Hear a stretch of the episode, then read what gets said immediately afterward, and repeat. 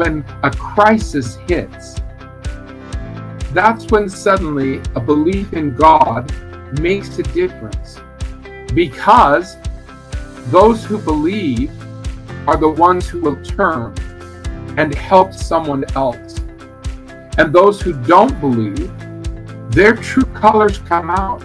Well, they say they can be ethical, they say they can be nice, but when the crisis hits, it's the non believers who will step all over anyone who's in their path to reach their selfish aim, to reach their own ambitious desire. So the way we believe in God affects the way we see ourselves, and it affects the way we treat other people. So, can we just say, oh, that's fine, you believe what you want, I'll believe what I want? No. Believing in God matters because it changes the way we view and treat each other. Christians versus Pharisees, choosing sides and how to fight for them in the Mormon Civil War. Bradgate, what the church must learn from the fall and attempted rehabilitation of Brad Wilcox. Episode 10b.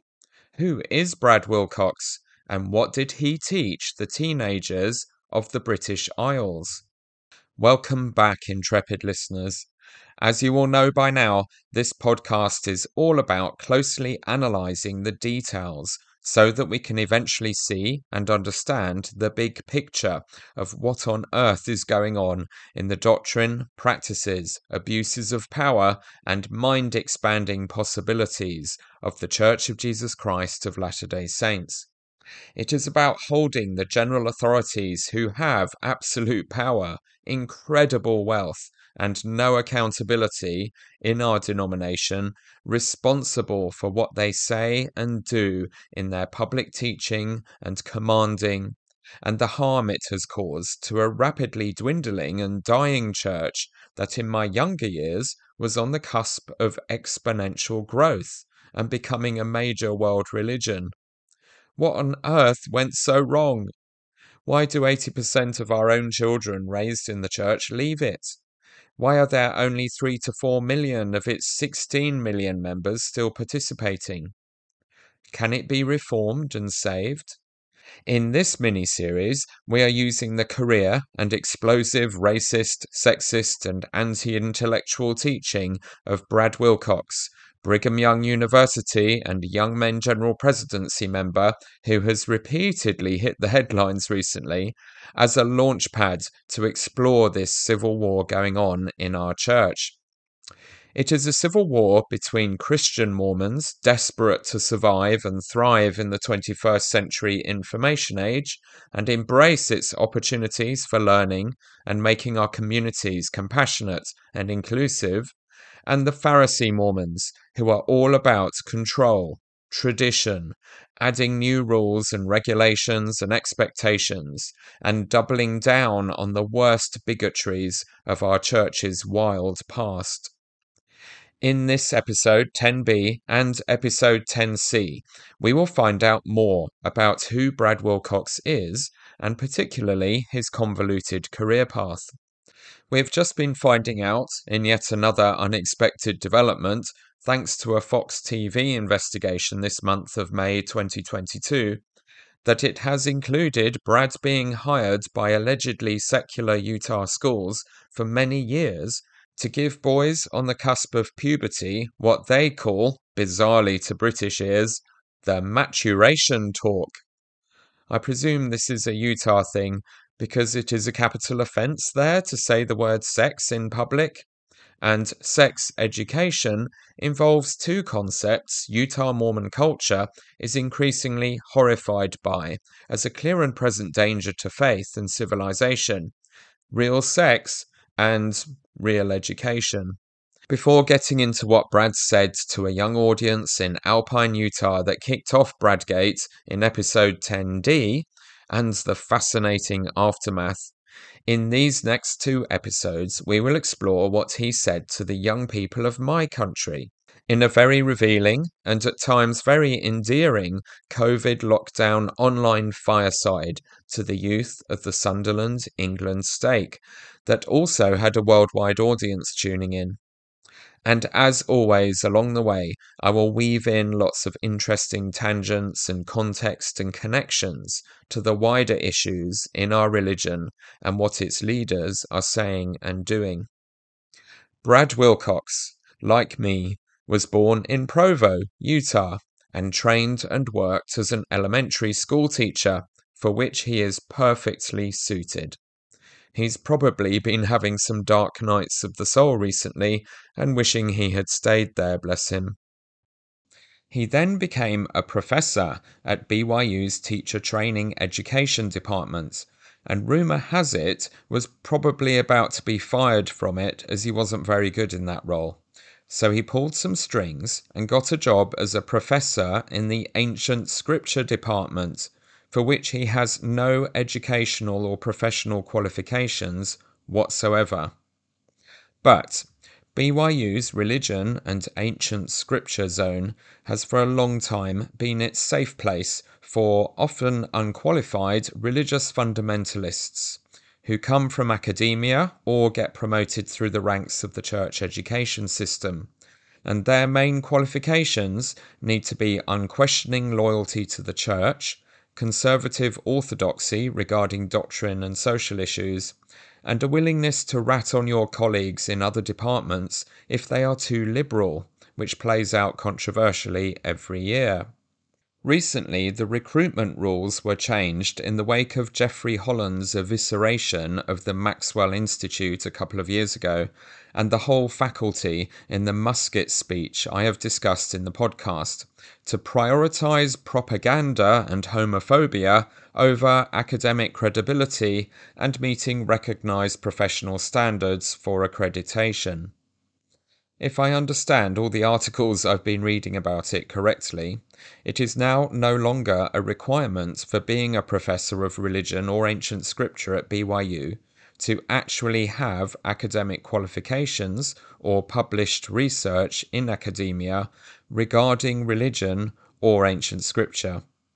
It is enough to have published some things in Mormon media without peer review. So the unqualified and uneducated lunatics are rapidly taking over the asylum at BYU, and Brad Wilcox is their cheerleader. Brad is a person who only started appearing on my radar about a year ago during the long COVID lockdown. As the life of the Church of Jesus Christ of Latter day Saints transitioned to existing mostly online, the Orthodox Latter day Saint, nuanced Mormon, and post Mormon bloggernacle communities and podcasters continued their relentless growth and spread out from their strongholds in Facebook and Reddit into the newer and snappier platforms like the new kid on the block, TikTok, that has been sweeping the earth since its fast and furious one minute format was stretched to three minutes in July 2021. This has allowed for some thoughtful analysis to be included in its mini masterpieces, and highly addictive fun that my wife and I keep having to stage interventions to rescue each other from as the hours rush by when we get engrossed in it. My TikTok crack cocaine includes nostalgic clips of amazing trance and techno music concerts and raves I really should have gone to in the 1990s instead of futile busy work ward council meetings. Obscure European and Mongolian folk and throat singers, literally raving Hasidic Jews, the glorious Deco band making 80s style mashups of recent chart toppers, just search for greedy peasant for camp medievalist frolics, and who doesn't love a dancing cat? Every so often, I started bumping into people exasperated with a jolly BYU professor with childish enthusiasm and a toothy grin, gaslighting McConkie Mormon cliches with the certainty and bounce of a teenage puppy and golden plate props, and those who love him to bits. He is a very polarizing character. Here in the UK, we'd say he is Marmite. This is Marmite. Marmite is a yeast extract spread that you put on your toast with lots of butter if you're sensible. Um, and you either love it or you hate it. And I'm. It's very salty, it's got really intense, strong flavour. Uh, I sort of love it, but just as there are many ways to Mormon, there are many ways to Marmite. And I have defected to the Antipodes and adopted Vegemite. Vegemite, less salty, milder flavour, more flavourful, I think, doesn't burn your head off. Anyway, Marmite, you love it or you hate it, or you nuance it. Brad Wilcox is Marmite for a lot of people. They love him or they hate him. Students, this is a replica of the seer stone, or one of the seer stones that Joseph Smith had. This was the stone that he found in a well when digging a well when he was a young man. And then when he would look into the stone, he would be able to see things that other people could not see. And part of the translation of the Book of Mormon was done with the Urim and Thummim, but part of the translation was also done with a seer stone or seer, uh, several seer stones. Now, people often get confused because they hear that Joseph Smith put a seer stone inside of a hat and then would look into the hat to see the seer stone.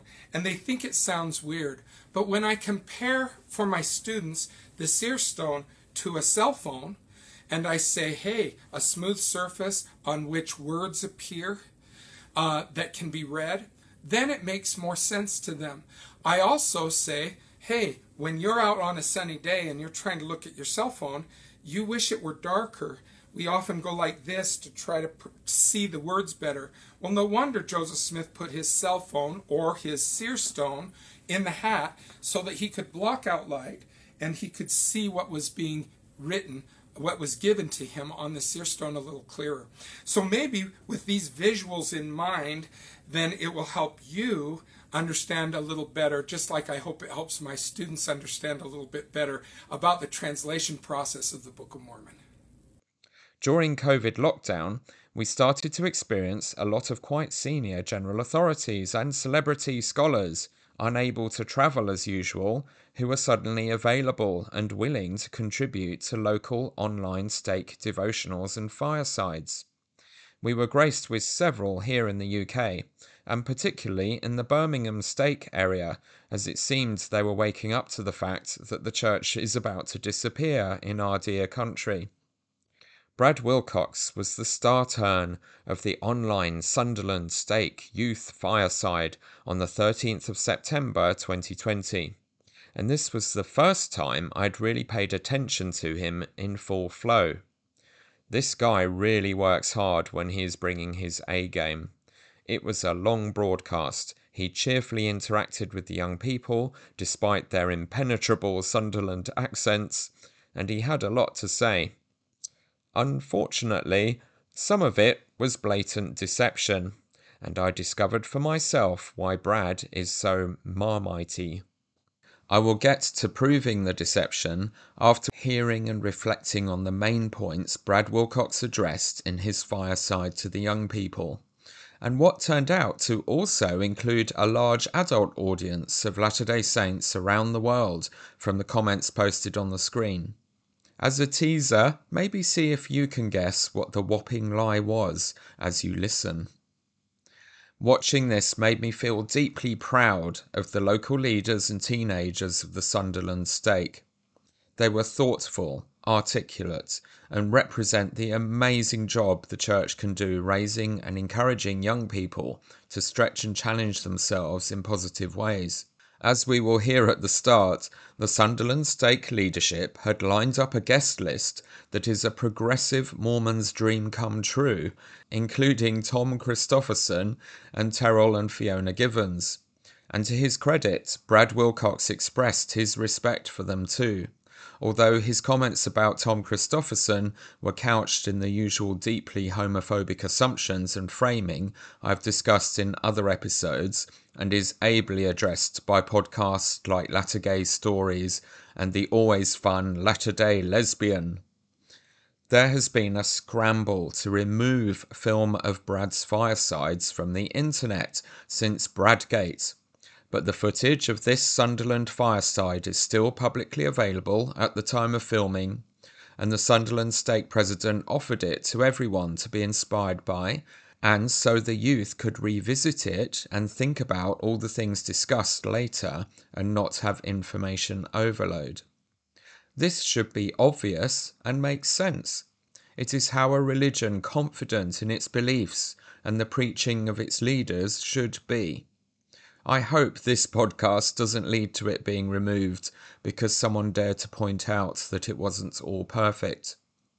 This is a stark contrast to the total paranoia of the senior church media managers who erase from the internet broadcasts by President Nelson and the Apostles, as happened in last Halloween's British rescue by three apostles and a church historian in 2021, the nanosecond the apostles stopped talking and within 24 hours of Russell and Wendy Nelson addressing all of Europe recently.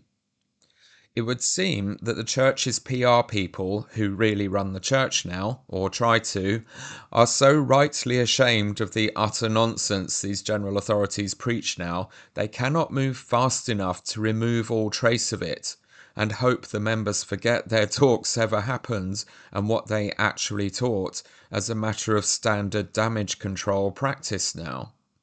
So much for every word coming out of the apostles' mouths from pulpits being like scripture to us to understand fully and revisit and ponderize. To protect their privacy, I've edited out references to the names of the young people and edited their questions out and put a Sunderland Football Club crest over the face of the stake president's brilliant young sidekick who did a fantastic job. But I would point out that the stake has had the whole thing on public social media for a year and a half with an open invitation to watch it. And I've kept the closing prayer at the end by a boy who seemed to be about 11 years old who, like all our young people, just opened my heart wide with his simple and thoughtful words that showed he had been listening carefully to what Brad taught and just wanted to do the right things. That was exactly me at this age. And that was many of you, intrepid listeners, either at his age or when you converted to this religion with a simple childlike humility and trust. We owe these young people the absolute best we can give. We have a duty of care and compassion to always be honest with them, to never set them up for betrayal and disillusionment with their religion and their whole world view when they discover later that we manipulated them and told them half truths and lies about really important things. But Brad Wilcox did neither of those things. He said some good stuff, but he also lied to them. And he set them up for faith and trust crisis later. And this is what my entire podcast really boils down to by holding these church leaders accountable for what they actually teach us and our children. There cannot be any zone of tolerance for lies and unrighteous dominion and abuse of trust not just for the purely practical reason that it does not work in the long run. Multitudes are fleeing the church now because of all the lies and really weak rationalizations they were taught to trust and depend on by local and global leaders and celebrity youth speakers like Brad Wilcox since they were children and teenagers but also because it is morally, ethically, and spiritually wrong to lie and manipulate young people in this way for any reason. The scriptures, the Ten Commandments, and the Temple Recommend interview questions are very clear. Liars do not go to heaven. Satan is the father of lies. Simple. So, why do we have an embedded culture in our church that tolerates this and lets the leaders get away with lying and incompetence until journalists or LDS dissidents do all the hard work of holding them accountable and fact checking them? And then the church tells them to repent and apologize, or fires them or pretends nothing happened. Because these same men are also really, really nice. They smile. They have social skills. They do sometimes teach really true or interesting or rational sounding and inspiring things to make sense of our existence and give a purpose to our life. They can be very kind, just like vegetarian Hitler was kind to his dog and children, until he had his dog shot in the Berlin bunker and exterminated millions of children. Anyone trying to talk at church or to typical true believing members, or TBMs for short, about the things these leaders lied about or got wrong or that are harming people immediately face a fortress of walls that go up from people convinced by the good and nice things these leaders said and did that they cannot possibly have done anything dishonest or harmful too.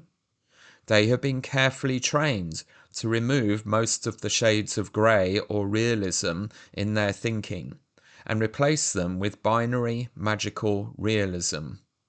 General authorities are perfect, or the worst they can do as human beings is trivial and doesn't really matter, so why go looking for it? They nearly always refuse to engage if you try to show them what the problems and lies are and almost never have the basic confidence or curiosity to ask what your evidence is so they can fact check it themselves. This I find very revealing. If they really were as confident as they pretend to be that the leaders are as good as claimed, there would be nothing to fear from looking at the evidence or having the conversations but they know in their heart of hearts how many layers of dishonesty and full on cult thought control and thought stopping we have normalized in our religiosity, although they would be very reluctant to give it those names. And how we teach and talk about and sell our religion to each other and non members and they have put so many things on their heaving shelves of unanswered questions and concerns, something in their brain is telling them that stepping further towards truth and transparency could bring it all crashing down. So they recoil in fear. And these days, they nearly all have friends and family members who definitely left the church because of what they discovered researching it rather than because they really couldn't go another minute without a cup of Earl Grey or an R rated movie. The only hope for the church to survive is that they start seeing the harm and insisting in their own minds and to these leaders that there isn't enough nice going on to override that nasty. We are always taught at church analogies about how one rotten apple can ruin a whole box of apples, or one small compromise with sin can eventually escalate and ruin our lives. So we need to be vigilant and see them for the threat that they are when they are still small and manageable, and take responsibility for thinking through their potential consequences in the long run. But our culture and policies strictly forbid applying that same caution when we see church leaders starting to slip up into lies and corruption and want to nip it in the bud and stop it escalating, because we can see the consequences that will inevitably come. If it's a general authority rather than one of the peasants lying and getting something wrong, we are forbidden to do, say, or even think anything about it. There are a handful of really fundamental hypocrisies that have been normalized in LDS culture. One of the biggest is telling investigators to be highly skeptical about their religious leaders and traditions and scriptures in their other churches and religions and question everything about it. But as soon as they get baptized in our church, to demonize and forbid doing any of that kind of analytical thinking about anything Mormon as satanic deception and to doubt their doubts and just trust everything they are told unconditionally. Another institutional hypocrisy is that the general authorities get to lecture us mere peasants all day long to be intensively hyper-vigilant about every tiny potential infraction of honesty or any other commandment, and constantly anxious about thinking and doing everything perfectly, and avoiding even the appearance of sin. Yet, whenever an obvious sin or hypocrisy or lie of the general authorities is mentioned, we are told to cut them all kinds of slack and give Brother Joseph a break. And even when presented with irrefutable evidence of extreme and significant wrongdoing, like hoarding and lying about billions of dollars of sacred funds taken from the poor and not using it as promised to them, the default mode response that they have been repeatedly taught to reach for, and do reach for 99% of the time, is well, it's not my place to judge them. If they are really not acceptable to God or should be removed from their calling, God will kill them now or punish them later, and it's none of my business. And I am very worried that if we do talk about this, someone's testimony of the church will be harmed, and that will have eternal consequences. And so it is that we never deal with the problems. We shut down the conversations about them before they can begin. Leaders literally get away with lies, theft, and at times murder and causing suicides. And the members whose testimonies we thought we were protecting are shattered anyway by the things we never addressed robustly and fixed. It's a lose lose strategy. So, as we go through what Brad said in Sunderland and in Utah and so on, we are going to take time to hear him out. I will acknowledge and celebrate any good he says and anything good in his ministering style. It is very easy to cherry pick the worst bits, and the worst bits are more than enough to justify firing the guy forthwith, so don't get me wrong about that. But that approach alone is not going to persuade the TBMs to get on board with saving their own religion.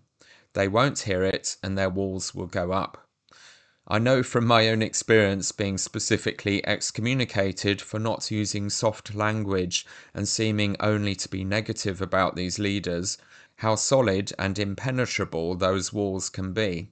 I invite anyone who still needs convincing to look at the evidence I will present that these nice, apparently devout and sincere men are also doing so much that is so extremely harmful they are completely unsuitable for the callings and influence and power they have.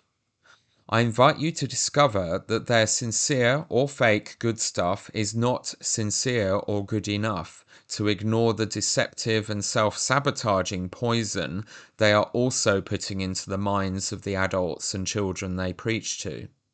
It is too deadly to leave it alone and hope for the best. I've been taught all my life, usually with reference to Lucifer's dialogue with Adam and Eve about the risks of eating the fruit of the tree of knowledge, that the most powerful and effective lies are the lies intermingled with truth by the liar. So we have been taught all along in this religion how important it should be to be healthily skeptical and to deploy the essential skills of critical analysis so that we learn not to be distracted and bamboozled and anesthetized by the truths camouflaging untruths and thus let the poison flourish and fester and spread into every aspect of what we believe and do unchecked. I'm not expecting or demanding perfection from our leaders, but I expect and demand basic honesty and accountability. The whole common consent system, clearly and repeatedly taught in the Doctrine and Covenants Constitution for our Church, demands basic honesty and commands that systems of accountability are followed without exception regarding leaders' callings. It goes into detail about who is accountable to who, and how even the prophet president of the high priesthood can be tried and judged by a bishop who is a high priest and a council of 12 high priests if needed in Doctrine and Covenants 107 verses 65 to 84. I don't think that is too much to ask of people claiming to be special apostles and witnesses and examples to the whole world of Jesus H for Honest Christ. Tonight is part of a series of virtual firesides, which we broadcast live. We will also have these scheduled throughout the month of September. On the 20th of September, I personally delighted to have Terryl and Fiona Givens joining us the author, they are the authors of outstanding books, including The Crucible of Doubt and The God Who Weeps.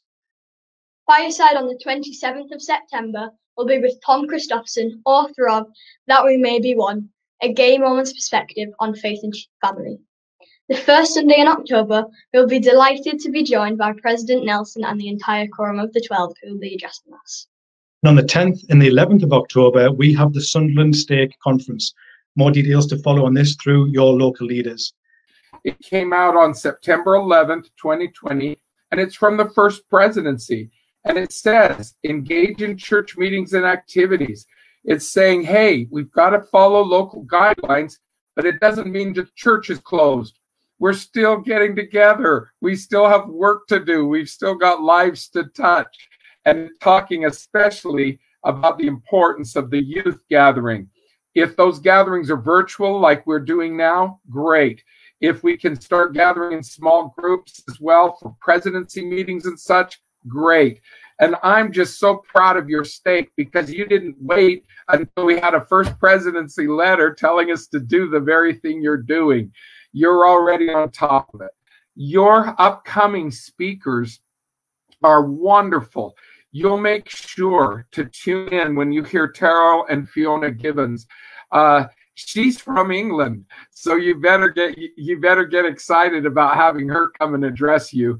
And uh, they are wonderful teachers, deep thinkers, great scholars, and it's just it's it's uh, very invigorating to see uh, their how they combine their scholarship with their testimonies and truly as we're told in the new testament give reason for the hope that is within them. You'll want to make sure to tune in and hear the givens they are amazing people and dear friends of mine. You'll also love hearing from tom christofferson he thinks he's from england because he's such he's such a good friend with um the the mission president and his wife in London. Uh, president Checketts was his stake president when Tom came back into the church.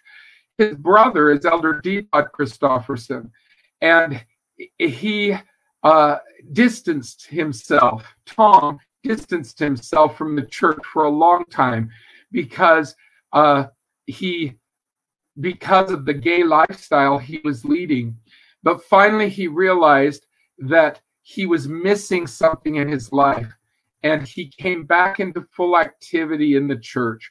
And he's helping a lot of people understand that uh, we don't distance ourselves from the church because we have struggles and temptations and issues in our lives.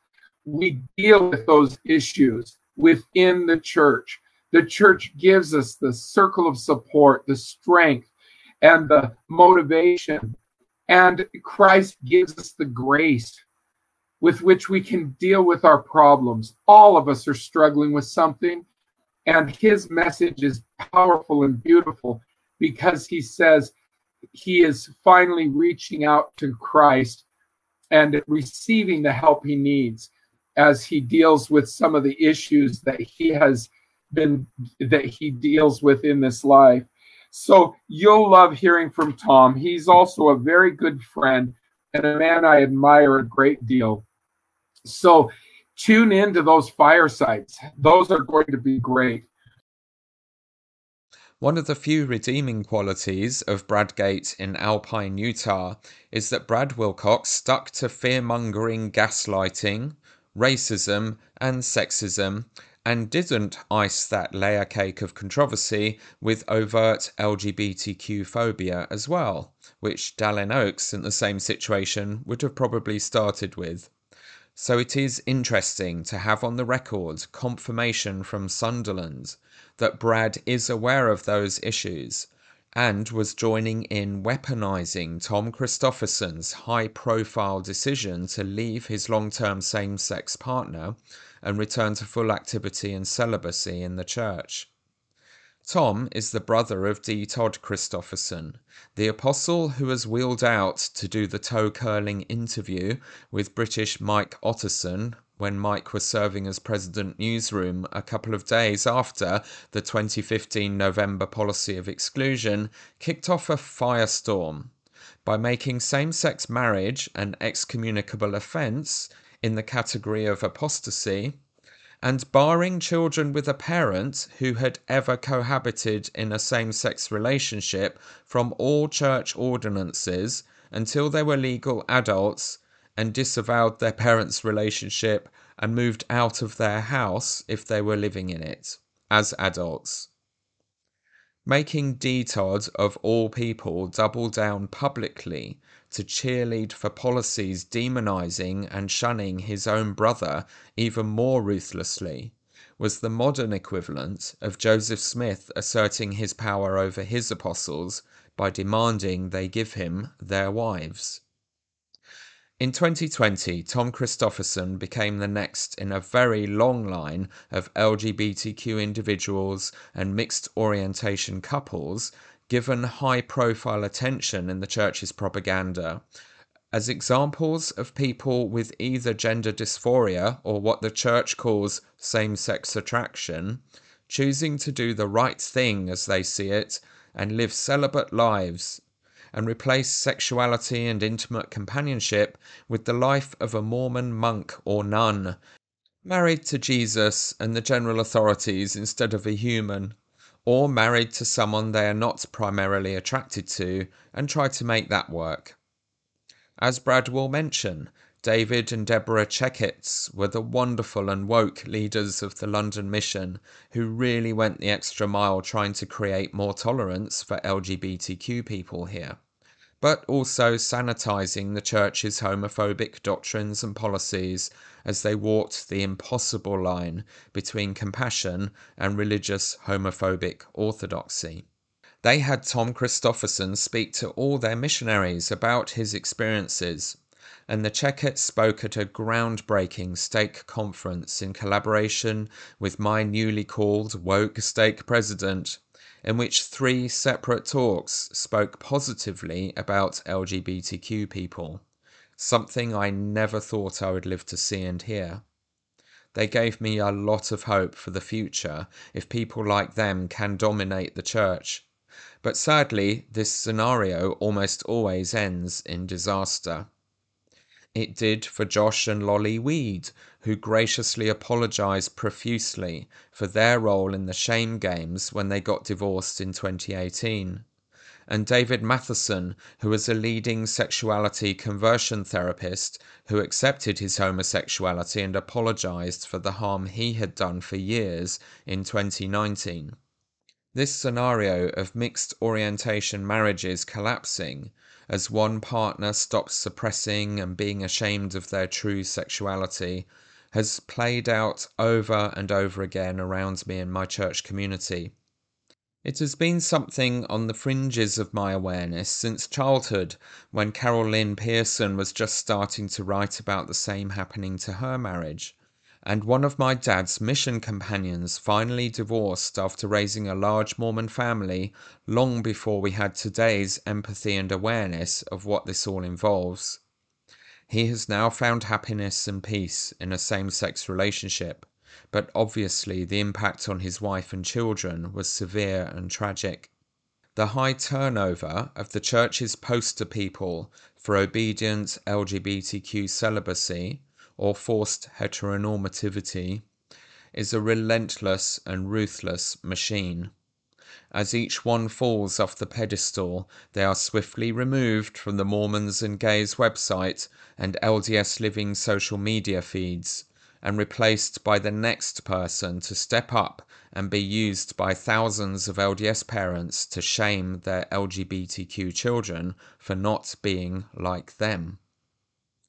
Famous LDS singer and youth role model David Archuleta, who has been omnipresent for years in official LDS youth events and propaganda, has been incredibly brave as he has spoken movingly and powerfully about his journey to accept his bisexuality or homosexuality and the pressures he lived with to suppress that side of himself until it became psychologically harmful and impossible to maintain. And he has been just one of several high profile Latter day Saints working through the same process too often staring suicidal ideation in its deathly face, and speaking up to try and give others like them reassurance and hope. Unsurprisingly, since this fireside a year and a half ago, Tom Christofferson has already indicated he may not be planning to stick with lifelong celibacy after all and another mixed orientation couple are now being featured in church propaganda. The whole psychodrama of the church's intense and aggressive homophobia continues to leave a train of carnage in the relentless march of its covenant path but increasingly also a rainbow coloured parade of brave stories of hope and liberation and the vast majority of LDS young people are never going to be persuaded to join in the hate.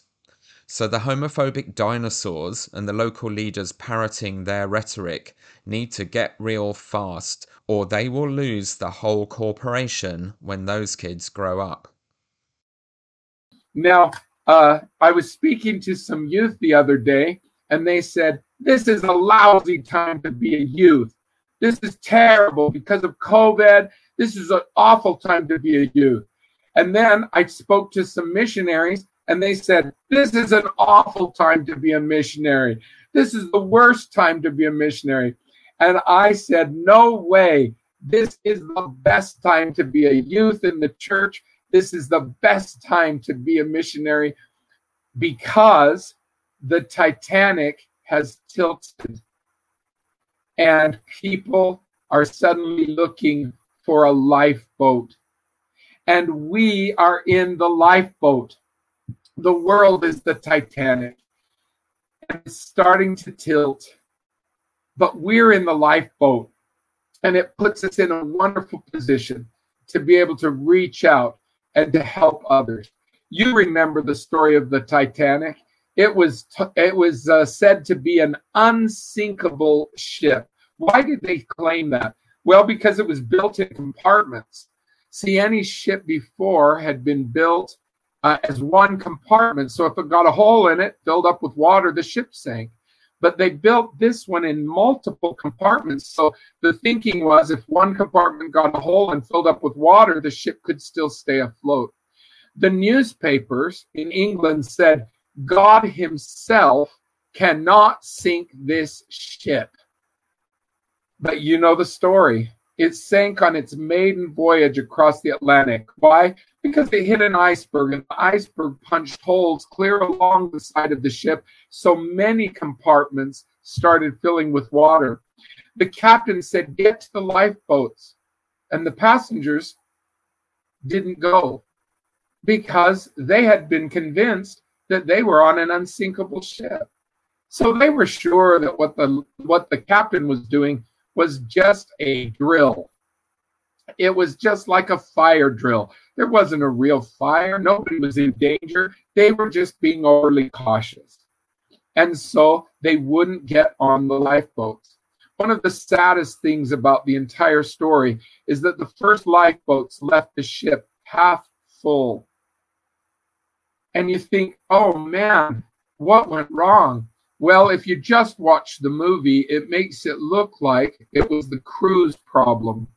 But if you read the accounts the way I have, if you actually read the experiences from survivors, they say it wasn't the crew's fault, it was the passenger's fault.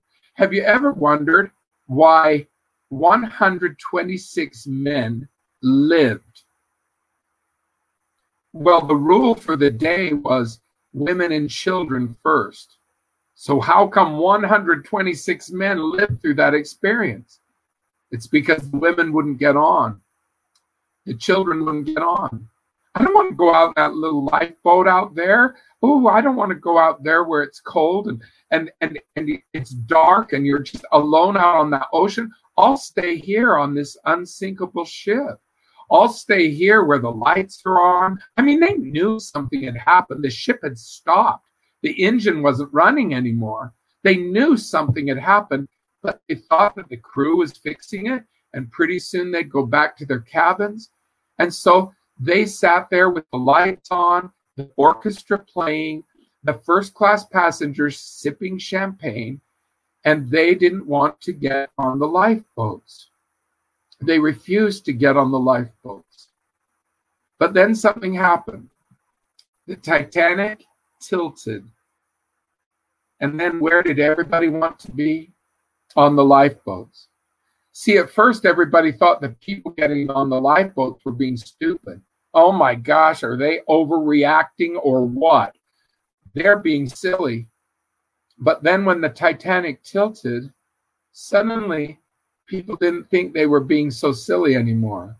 Suddenly they thought, oh, those guys are the smart ones. They're already on their lifeboat. And they wanted to get on lifeboats as well. What does this have to do with what we're going through? Six months ago, I read newspaper headlines. Newspapers, children, are what we used to use in the olden days. I would read newspaper headlines that said, Nothing can stop this economy. The stock market has never been stronger. The unemployment rate has never been lower. Nothing can stop this economy. Huh. Does that sound familiar? This is an unsinkable ship. Then along came a little virus, a virus that we can't even see, and it brought the entire world to its knees. Not only were people dying, not only were people sick, but people were affected in every aspect of their lives. Schools closed. Suddenly, we didn't have a place to gather. Suddenly, we couldn't go outside of our homes. I mean, unemployment rate is now higher than it was during the Great Depression. And people are realizing that maybe they were missing something in their lives. People are realizing that maybe they were not as humble as they should have been six months ago, nobody wanted to talk about God. Nobody wanted to talk about religion. Nobody wanted to talk about Jesus. But now, six months later, the world is tipped. And suddenly people are realizing that maybe they do want to talk about those subjects. Maybe they do want to find out about the lifeboat. Do you realize the general conference that we attended last April was the highest, it was the most widely viewed general conference in the history of the church by over 5 million additional viewers. Take whatever the highest viewers were in the past, and that conference topped it by over 5 million more viewers. Why?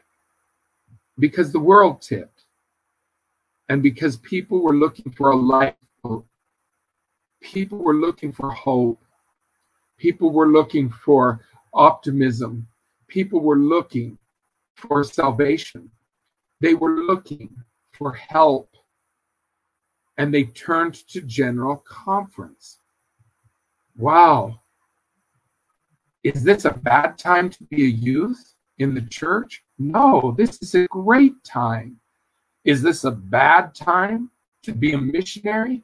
No, this is a great time. Is this a bad time to be in a lifeboat? No, it's a great time to be in a lifeboat because from our place in the lifeboat, we can reach out and we can help others who are struggling.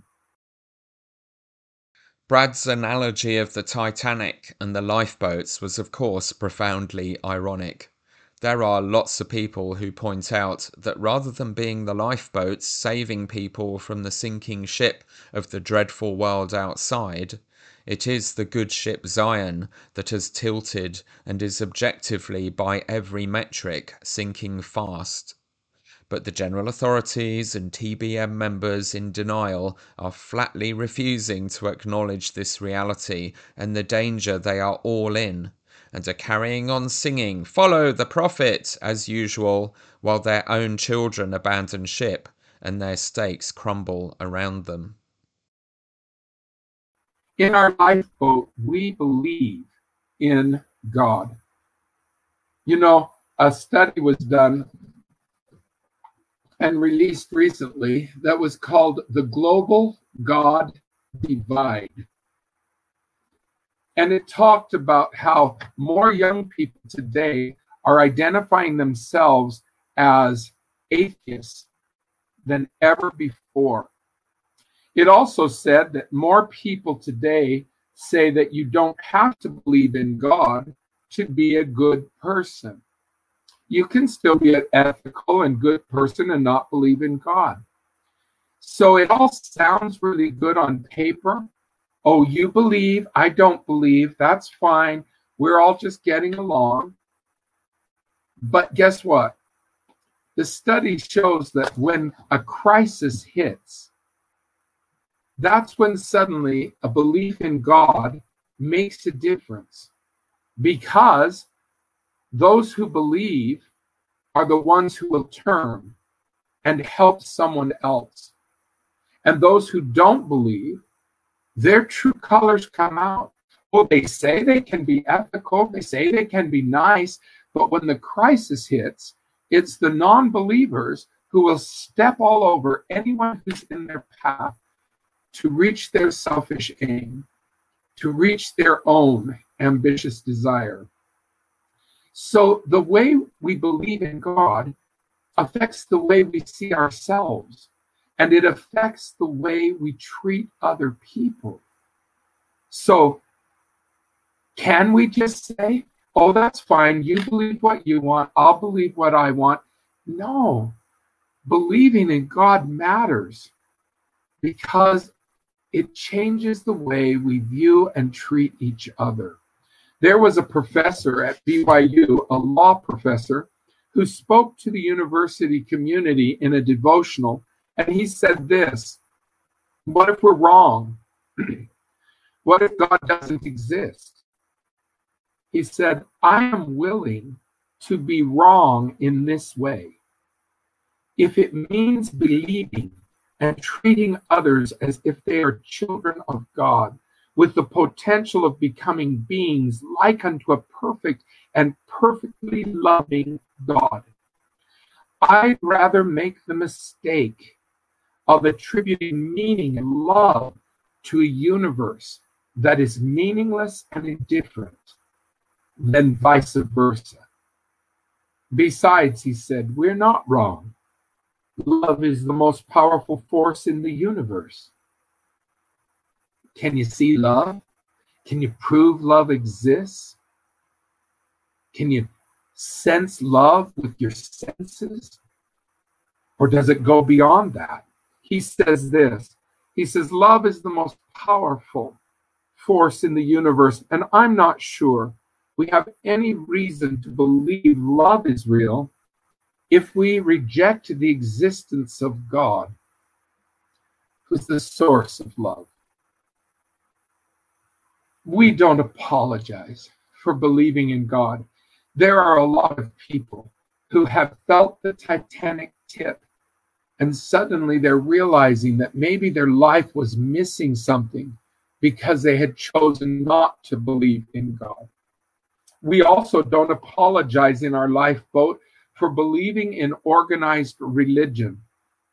Now, it's very popular today to hear people say, Well, I'm spiritual, I'm not religious. If you haven't heard that, then you haven't been listening because lots of people are saying those words. What it means is, well, I believe in God, fine. I'm I'm fine if God exists, but I don't want him to ask anything of me. I certainly don't want him to give me any commandments or requirements. I'm okay to just be spiritual and not be religious. We live in societies, we live in families. And as long as we live in groups, then we need religion. We need the group practice of spirituality. We need the expectations, the routines, the standards of religion that force us to bring that mountaintop spirituality down to where the rubber hits the road.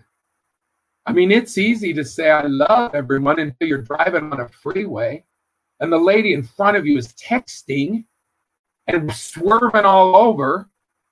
See, that's when suddenly you don't need spirituality, you need religion. You need something that says, okay, I better force myself to put what I say I believe into practice. See, you don't you don't need anything more than spirituality until your brother gets in your room again and goes through all your stuff and you're like, "Dang it, I have told him not to do this, but he's still doing it just to make you mad." See, you don't need spirituality oh, I love everyone. Let's have peace on earth. No, you need religion. You need something that's going to hold you accountable for whether you are practicing what you preach or not. See, spirituality is great, but you know, sometimes we need a little more than that especially when that lady in your ward gets up and bears her testimony every stinking month. Even after the bishop says, now we want everyone to have a turn, and she still gets up there and goes on for 20 minutes, and the whole congregation sits and puts up with it. Why? Because they're spiritual? No, because they're religious. Because they're willing to say, you know what? If I really say I love everyone, then that means I have to love people even when they're not acting lovable. And that is what organized religion can do for us, especially this organized religion. I have a student who said to me, I don't believe in organized religion anymore. And I said, Well, how do you feel about organized airports? I mean, would you really want to fly out of an airport where everybody just does whatever he wants? No security lines. Oh, no, no, no. Terrorists, welcome. Walk on through. Pilot, oh, he didn't show up. But one of the flight attendants thinks he wants to take a swing at it. So he's going to be flying the plane. And you know what? Up in the tower, the control tower, the we don't know whether they're playing video games or whether they're actually paying attention to what's going on. But that doesn't matter because everybody can just do whatever he wants. Would you feel safe? Would you feel safe doing that? Would you feel safe?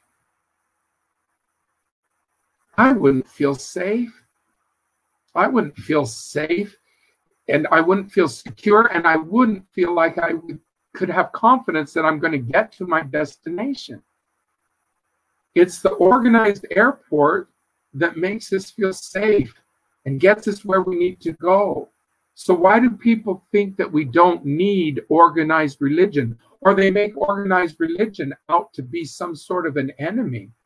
Is an organized airport an enemy? Is it the problem? No, it's the solution to the problem. And it's the same thing when we consider our organized religion. You know, six months ago, the big news was how wealthy the Church of Jesus Christ is. Whoa, they got millions of dollars stashed away in bank accounts. Whoa, isn't that interesting? that was the big news, and everybody thought that was so immoral to have all that money saved away. But nobody was saying that that was wrong. When it came time to fly missionaries home from all over the world on chartered flights that cost millions of dollars when planes weren't even flying, I didn't hear anybody complaining then. See, then all of a sudden, everybody said, wow, the church was so smart to have some money saved away for a rainy day. See, I don't hear people complaining now that the church can help other people and provide food for families whose parents are out of work. Boy, nobody's complaining now because our chapels are being used as hospitals all over South America. See, everybody's sitting around watching how COVID is affecting the entire world, and everybody's saying somebody ought to do something. Well, guess what? You're doing something because you're part of this organized religion. At a time where you can't even get a passport to travel, you can't go down to South America and help people. But we've got boots on the ground already. We've got an organization in place all over the world. And do you realize that just since March, the church has been involved with well over 400 major service initiatives in over 100 countries. I thought he had good points to make about the difference organized religion can make to encourage people to get together in communities, challenging themselves to really live by the ideals of improving yourself and being patient with frustrating people, and doing so with professional expertise and authority figures. To which I would add mountains of guilt and propaganda to prioritize the organization over your own interests to accomplish the high intensity commitment that post Mormons have found you simply cannot replicate in one organization without those additional positive and harmful controlling ingredients. So they are exploring ways to find parts of those community and service experiences in several places and ways that society offers and be fulfilled. They also often discover that their smaller social network of friends outside the church are far more lasting and sincere than what they used to think were real friendships from people playing roles at church on assignment rather than really connecting with each other. But sadly, Brad sabotaged his good points about that with the lies that nobody can have spirituality without the church, and describing the Ensign Peak controversy as claiming that the church has, quote, millions of dollars when it is actually billions, thousands of millions he wildly inaccurately claims that the wisdom of this proved itself when the church flew its American missionaries home as COVID kicked off in chartered flights. The cost of that would have been a microscopic drop in the ocean of the one to two billion dollars surplus tithing the church takes every year, with no need to touch Ensign Peak at all. He also did not mention that the church raised the amount missionaries from developed countries have to pay to serve from $400 a month to $500 a month in the year COVID went global. With 51,000 proselyting missionaries and 30,000 service missionaries paying $8 million more to the church every month, those missionaries more than covered the cost of those chartered flights from their own pockets without needing to dip into any savings pots. Similarly, the amount the church spends on humanitarian aid is microscopic compared to the resources at its disposal, and none of it is coming from the Ensign Peak Advisors Mountain of Gold. Brad did not come close to honestly representing to the audience the real nature and scale of the church's money hoarding. So, What do you think is going to happen when those young people repeat what he told them to believe about the church's finances to someone who can then show them the real data on their phone? They will be embarrassed and humiliated and disillusioned that he misled them. Nice one, Brad.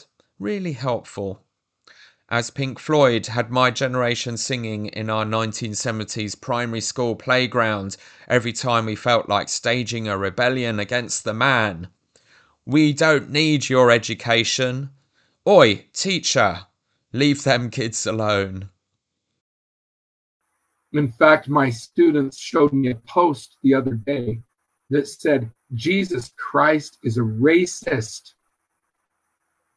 He taught the Jews, but he wouldn't teach the Gentiles. He's a racist. And we need to tear down every statue of Jesus Christ. So, are you going to turn on him? You're going to turn your back on Jesus Christ because somebody in the world decided that he's not popular or he's not politically correct? No way. No way we will continue to follow Jesus Christ. He is the captain of the lifeboat. Again, with the exaggerations, using an isolated meme to feed the paranoid persecution complex that everyone outside the church is out to get us and remove Christ from our lives while also ignoring that the people he was criticizing had a factual point. Jesus absolutely was objectively discriminating on the basis of race in his three year ministry. While he sometimes healed and spoke to non Jews like the Samaritan woman and the Roman centurion, the Roman was actually a Jewish convert, and a Samaritan woman wanting to be blessed had to nag him to cough up a blessing as a crumb falling from his Jewish table to be granted that exception to his Jews only rules. It is Peter and Paul after his death who are described in the book of Acts as having revelations to take the gospel to the Gentiles as well in the face of stiff opposition from the Christian Jewish traditionalists. Bearing in mind the horrified response to Brad's casual racism in the Alpine fireside, it takes on extra significance to hear him insisting here that a leader who is Jesus, or by implication speaking as Jesus' prophetic mouthpiece, should have our unconditional loyalty because of their authority even if they are practicing racist discrimination. I would also observe that Brad's high level of reliance on anecdotal encounters like that as his main source of information to judge what's really being thought and done in wider society, and offering such things to the youth as evidence supporting his worldview, indicate that he is not very well informed about the wider world or intentionally exaggerating and misrepresenting it. That he doesn't really study as much research data as he likes to make it seem. He is carefully selecting only what confirms his worldview and what he wants the kids to believe. I never heard anyone say in the Black Lives Matter debates about removing statues of racists and slave traders that we should tear down statues of Jesus because he is a racist. It might even be that the social media posts the student showed him was satirizing the statue topplers. Either way, Brad uses this as a starting point to slander a much larger movement and social situation on the basis of a tiny outlying statement by someone not representing the movement and ignoring the actual point of Black Lives Matter which is not to make Jesus statues illegal. Also, I am so horrified by the LDS Church adopting the idolatrous Roman Catholic veneration of images with the now ubiquitous Christus statues missionary sisters try to make you cry in front of at visitor centres that we used to condemn as a blatant indicator of apostasy and now even putting one in the church's logo, that if there was a campaign to ban Jesus statues, I would be very tempted to vote for it. I'm so hopping mad at this desecration of our restoration principles. I have listened to general authorities hysterically exaggerating all my life to terrify the faithful when they comment on progressive movements they don't approve of. They have taught that Latter day Saints should oppose Martin Luther King and the civil rights movement because the communists like to see America having problems. They have taught that we should mobilize to oppose legalizing same sex secular marriage in the USA because there might be a scenario where allowing that leads to the state forcing us to marry gay people in temples. In the country with the most robust religious freedom laws on earth. Or because if everyone goes gay, no more children will be born.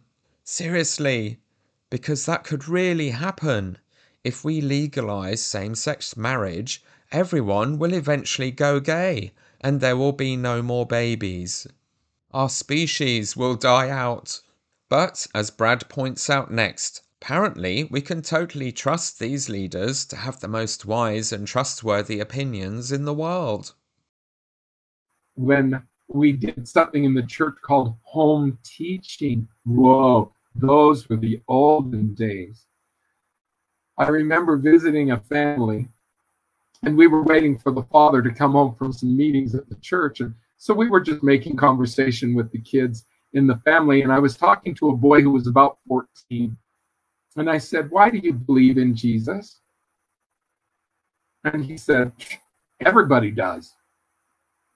And I said, Well, everybody in your world does, but not everybody in the world. So why do you believe in Jesus? Do you just believe because everyone else does? He says, No. I said, Then why do you believe in Christ? He said, It's in the Bible. I said, It is. But what if somebody came along and said the Bible's just a myth? The Bible's folktale. The Bible wasn't even written for years after, so it's just oral tradition that got exaggerated. Would you still believe in Christ? he said, Yeah. I said, Why? He said, Because it's history. BC, AD. The whole calendar revolves around Jesus. I said, You're right.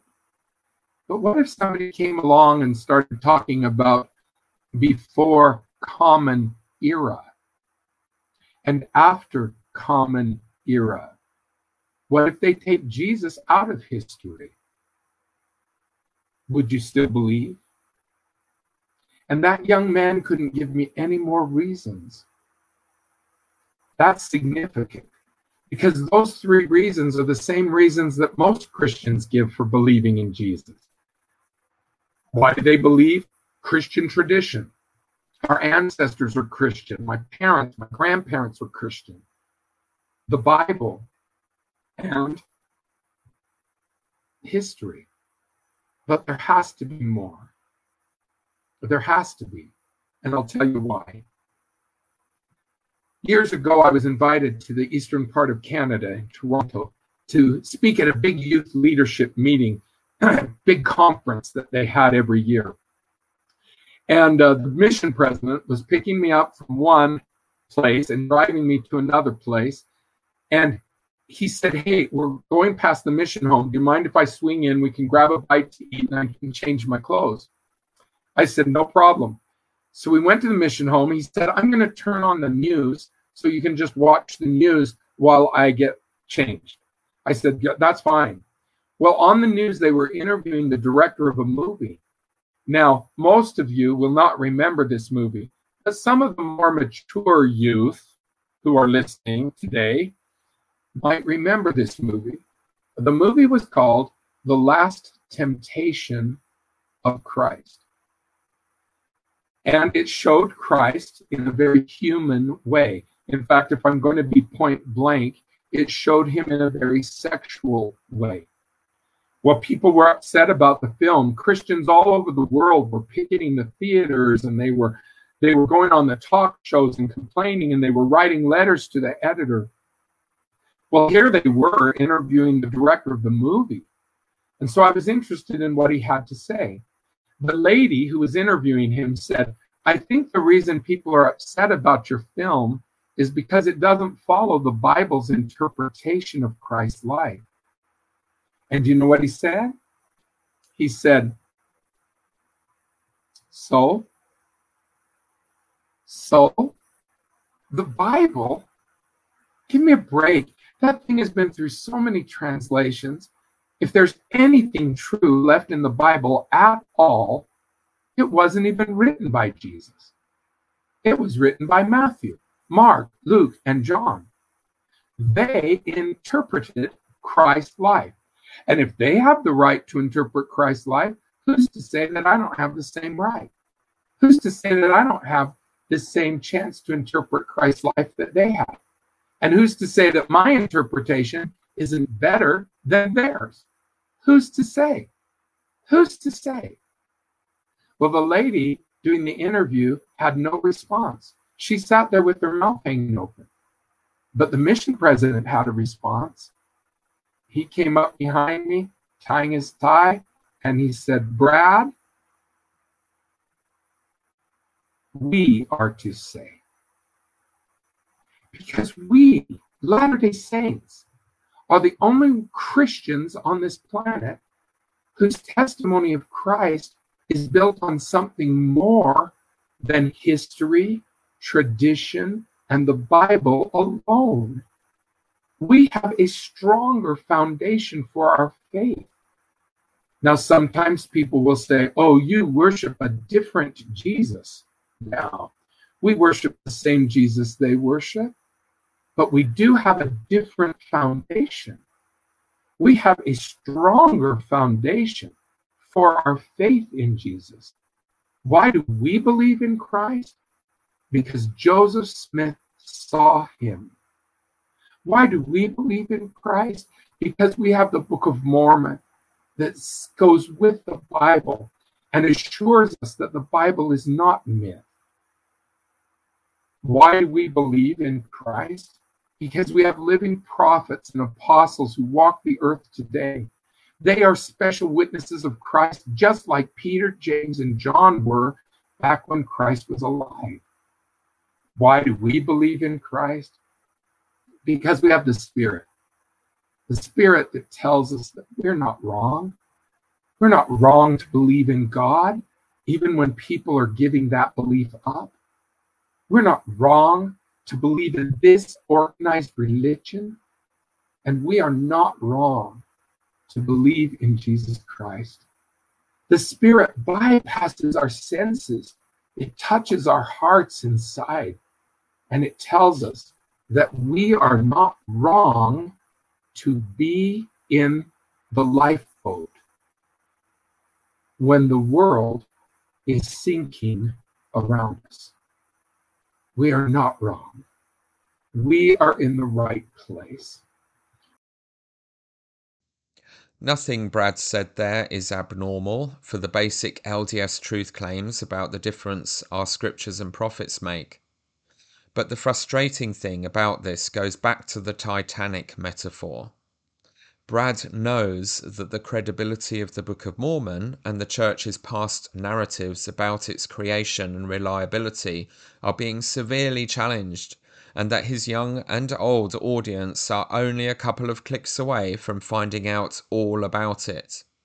But he still offers the Book of Mormon as the totally reliable deal clincher that stands all by itself, including, as he went on to tell us, for his son when he was serving a mission in Japan, a country with no wider Christian history and general knowledge or framing.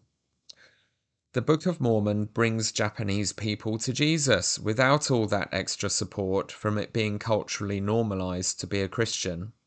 Except that it is very rare for a missionary in Japan to get a convert any which way.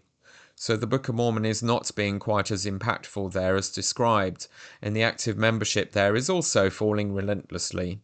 Christians have also been in Japan for centuries, so maybe it isn't completely disconnected from the social norms to have Christians around. Brad said our living prophets are the exact equivalents of Peter, James, and John. But where are their remarkable revelations? Where is the scripture they write that matches theirs? These old familiar tropes just don't hack it anymore when they can be easily fact checked online. You reminded me about what yeah. Brigham Young said about Old Ship Zion. I love that phrase. Yeah. There's a sense of unity in that phrase, isn't there? We appreciate your, your words this evening. Um, one one quick question from me before we go into some some questions that our youth have sent in. Um, your, your talk that you gave at BYU about grace.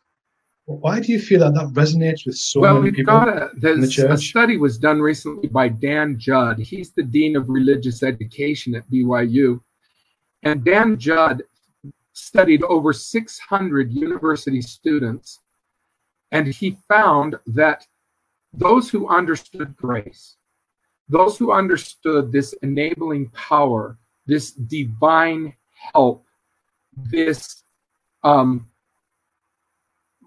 this endowment of strength that we call grace. Those who understood that they weren't alone, that they didn't have to get their lives put together so that they could go to God, but that God will come and help them get their lives together. Those who understood that showed lower levels of depression, lower levels of anxiety, lower levels of scrupulosity or feeling like you always have to confess, lower levels of shame, lower levels of perfectionism. President Deacon, this isn't a drug we're talking about. This is a doctrine. And that study was published by the Journal of the American Psychological Association. This is legit research that's telling us that we have something that the world needs. We have something that can help. And we can teach the world about grace because that provides the hope, the perspective, the purpose that can keep us going. This is significant. One of the main reasons Brad has resonated with loyal fans is his BYU talk, referenced by the stake president, given in 2012, titled His Grace is Sufficient which is the most popular BYU speech of all time and has had 400,000 downloads on YouTube. Here he shows he has realized that people taught to believe a strong sense of God, already loving and accepting them as they are, are far more mentally healthy than those who are anxiously perfectionist and think they have to earn God's love and get their lives together to a particular standard before God will even notice them. He has taught that God is willingly helping them with where they are now as very imperfect sinners. That's wonderful that Brad has realized this and is teaching it and referencing some real research to back it up. But once again, he is being misleading and setting his young audience up for confusion. Because the first presidency of Russell M. Nelson he bears testimony of to them literally teaches the opposite. They are doubling down on God's love having to be earned rather than the gospel of grace.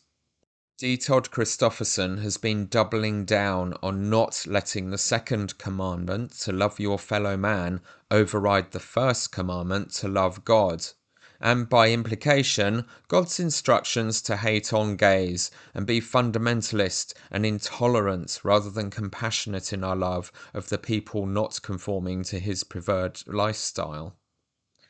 When Dieter Uchtdorf and Gerrit Gong teach about grace in the terms Brad describes in General Conference, they stand out like a sore thumb in stark contrast to the rest of the speakers toeing the salvation by works Pharisee Christian party line. So I love that Brad is teaching this graceful, already present and accepting God. But it is absolutely not the God his prophet is teaching. The awful mental health consequences he describes the world as suffering without our church's message are in fact the most rampant in high demand fundamentalist religions like ours has become. It is Latter day Saint youths who are experiencing an epic of quote, depression, anxiety, scrupulosity, always feeling you have to confess, shame, and perfectionism. From Brad. Our church and community are the people with this disease not the answers to heal the world of it. Brad, in this specific matter, does understand the problem and the solution for it. Grace embracing Christian Mormonism, healing our Pharisee Mormon sickness. And as is becoming a pattern, Brad profoundly misrepresented the research he quoted and encouraged his listeners to draw inaccurate conclusions from. You can Google Daniel K. Judd Grace and find it easily online. Brad framed the research as measuring and proving that the grace our religion offers is needed by the world outside our religion. I would assume, therefore, that the 635 students surveyed in the research would come from all kinds of different faiths and none to check that. But no, it turns out all of them were LDS church members. The research was proving that within our own religion, not internalizing a message about grace results in young Latter day Saints being drowned in, quote, depression, anxiety, scrupulosity, always feeling you have to confess, shame, and perfectionism, close quote. This plug for the research of Daniel K. Judd also points to aspects of Brad's own journey and influences. Daniel Judd served as a counselor in the Sunday School presidency from 2004 to 2009. Brad served as a Sunday School board member at some point, probably then.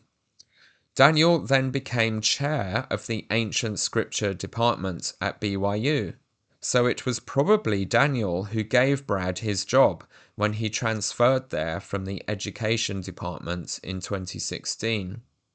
Since 2019, Daniel Judd has been Dean of the BYU Department of Religion. Like Brad, Daniel Judd has zero academic qualifications in either ancient scripture or religious studies. He has degrees in zoology, from the University of Utah and Family Science and Counseling Psychology from BYU. His route to such a senior position in BYU's faculty has been the less academic CES one, having taught seminary and institute in Utah, Arizona, and Michigan, and begun his church university professor roles as professor of family sciences at BYU, Idaho. Marriage and Family Studies seems to be a course at the BYUs that students often express regret for taking in the Bloggernacle because they find it is not recognised by other academic institutions and is basically worthless when they are job hunting. Whether fairly or not, it seems to be regarded as an academically lightweight BYU invention to contribute to focusing female students on life as a full time homemaker and mother rather than in academia and the workplace. I don't know enough about it to confirm or deny that, but my main point here is that in the world of the BYUs, that kind of an academic background is enough to propel men like Brad Wilcox and Daniel Judd to being a professor or a dean of ancient scripture or religious studies, totally unrelated fields to the ones they were educated in. We feel alone, we feel isolated, but there are lots of people in this lifeboat called the Church of Jesus Christ and the very fact that I am speaking to you from Utah right now shows that we are united. And this is a worldwide, global network of support and friends. And there are people who can help you strengthen your testimony. Look at the people who believe. Look at the people who don't believe and notice that you see a difference in their lives. You see a difference in their countenances. You see a difference in their attitudes. And so when I look around me, I say, Am I a fool to believe? No, not when I see my life and the joy in my life compared to the drama in the lives of others who are struggling in their testimonies. These are really horrible and dumb things to say, especially considering he is saying them so soon after being more enlightened regarding grace and mental health. Now he has switched off the compassion and insight button and is teaching the kids that you can tell who the faithful are by their countenance, which basically means because they look happy and smiley and don't look like they are having problems. And those struggling with their faith are living lives of drama as if they are intentionally inviting it, and struggling with your testimony is a sign of weakness rather than intelligence and strength as you engage in what Sheri Dew called the wrestle. This really tired but apparently unkillable Mormon countenance trope is the basis of all the dysfunctions in our culture that associate looking perky and constantly expressing gratitude and joy and toxic positivity with worthiness and spiritual superiority and being blessed and approved of by God. It's what leads to so many people eventually leaving the church because of the deep fakeness and emotional illiteracy or dishonesty of a community of people, especially women, experiencing incredible pressure to make it look like everything is okay and their family life is straight out of a church magazine cover. This nonsense about judging people's worthiness or spiritual strength by their outward appearance, their hairstyle, their clothing, the countenance on their faces, their social confidence, and the light in their eyes, encourages patronizing Mahonries to think they have some kind of magical gift of discernment to determine your righteousness or worthiness in interviews, or to come up and stare into your face and say, I feel that you are troubled about something, and ask invasive questions without respect for boundaries. It leads to people who put on a good show of being happy and confident and well groomed all the time, being chosen for leadership roles in wards and stakes and missions, when you might have an actual Nephi or Isaiah sitting next to them and being ignored because they are introverts or have a chaotic home life or dress like a goth or a grime DJ. It is very easy to trick and manipulate people that naive and shallow into trusting and being ripped off by well groomed, smiling fraudsters in a suit, as too many Mormons are in our community's affinity fraud epidemic. This intentional gullibility also tricks them into thinking they can perpetuate all these kinds of disconnections from what really matters to Jesus indefinitely and fill the ranks of the leadership with pious frauds, in the worst definition of being pious and a fraud, who will teach everyone to perpetuate their echo chamber bubble of Pharisee Mormonism. But in doing so, the Church has sown the seeds of its own destruction. It doesn't actually work long term, and it isn't anywhere close to morally, socially, or spiritually healthy. So no wonder Mormon dominated communities are heaving with antidepressants, secret pornography consumption, plastic surgery, and affinity fraud. This comment about, quote, the joy in my life compared to the drama in the lives of others who are struggling in their testimonies, close quote, reminds me of the car crash advert Dallin Oaks and M. Russell Ballard made for their 19th of November 2017 face to face with the YSAs. in which they snapped the last shred of my trust in them by claiming the leaders of the church never hid anything from anybody. In the advert, Dallin Oaks associated looking happy and such like with righteousness, and not troubling your brain with pesky thinking stuff like doubts and the questions they had invited young people to submit to them. The kids without questions, quote, look good to me, close quote.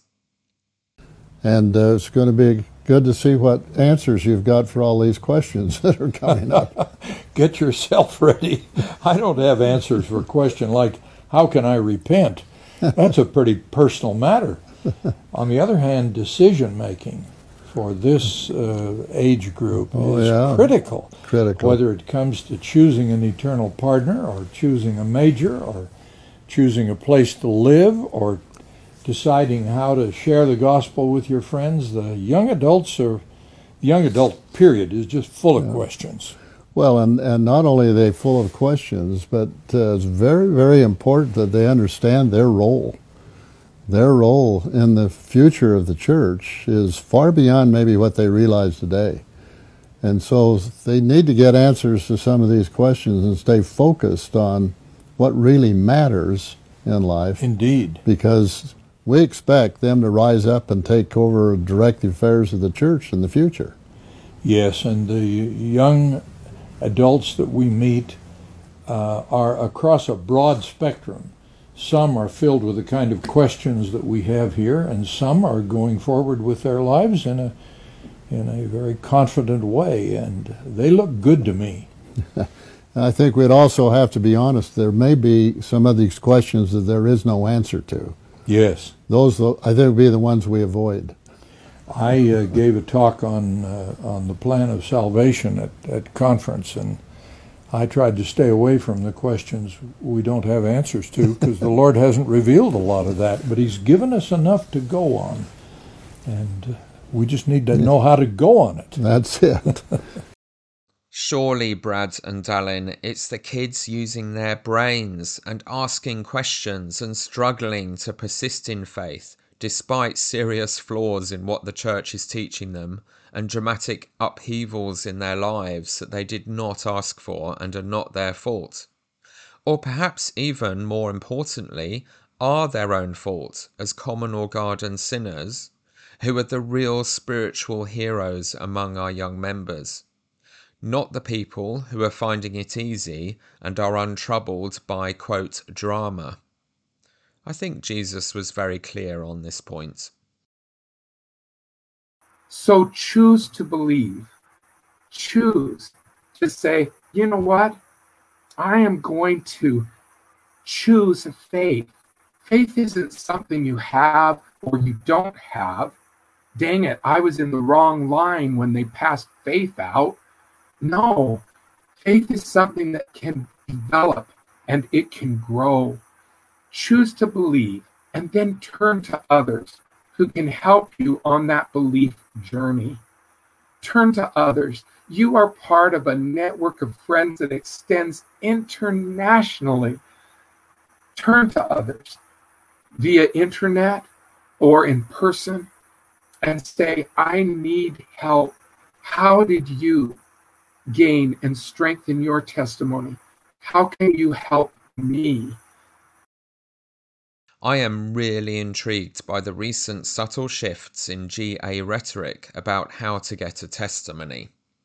The script I grew up with and taught on my mission and heard taught for many years after was that if you study the scriptures and ask God sincerely with some faith to know if it is true, God will tell you clearly that the Book of Mormon is true, or Joseph Smith was a prophet, or the church is true. The evidence combined with that witness of the Holy Ghost will be powerfully convincing. You will experience a burning in your bosom. You will have a testimony of your own. You won't need to take anyone else's word for it. What I am increasingly hearing is statements that faith and belief is a choice, including from President Nelson. You have to choose to believe.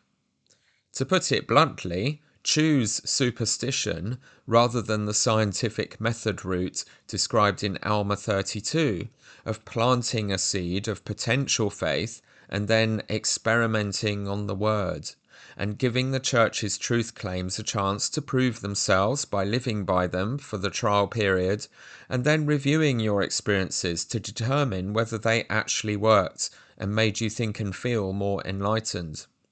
And then not overclaim by thinking you now know all about everything, but continue with more specific experiments testing the validity of each truth claim.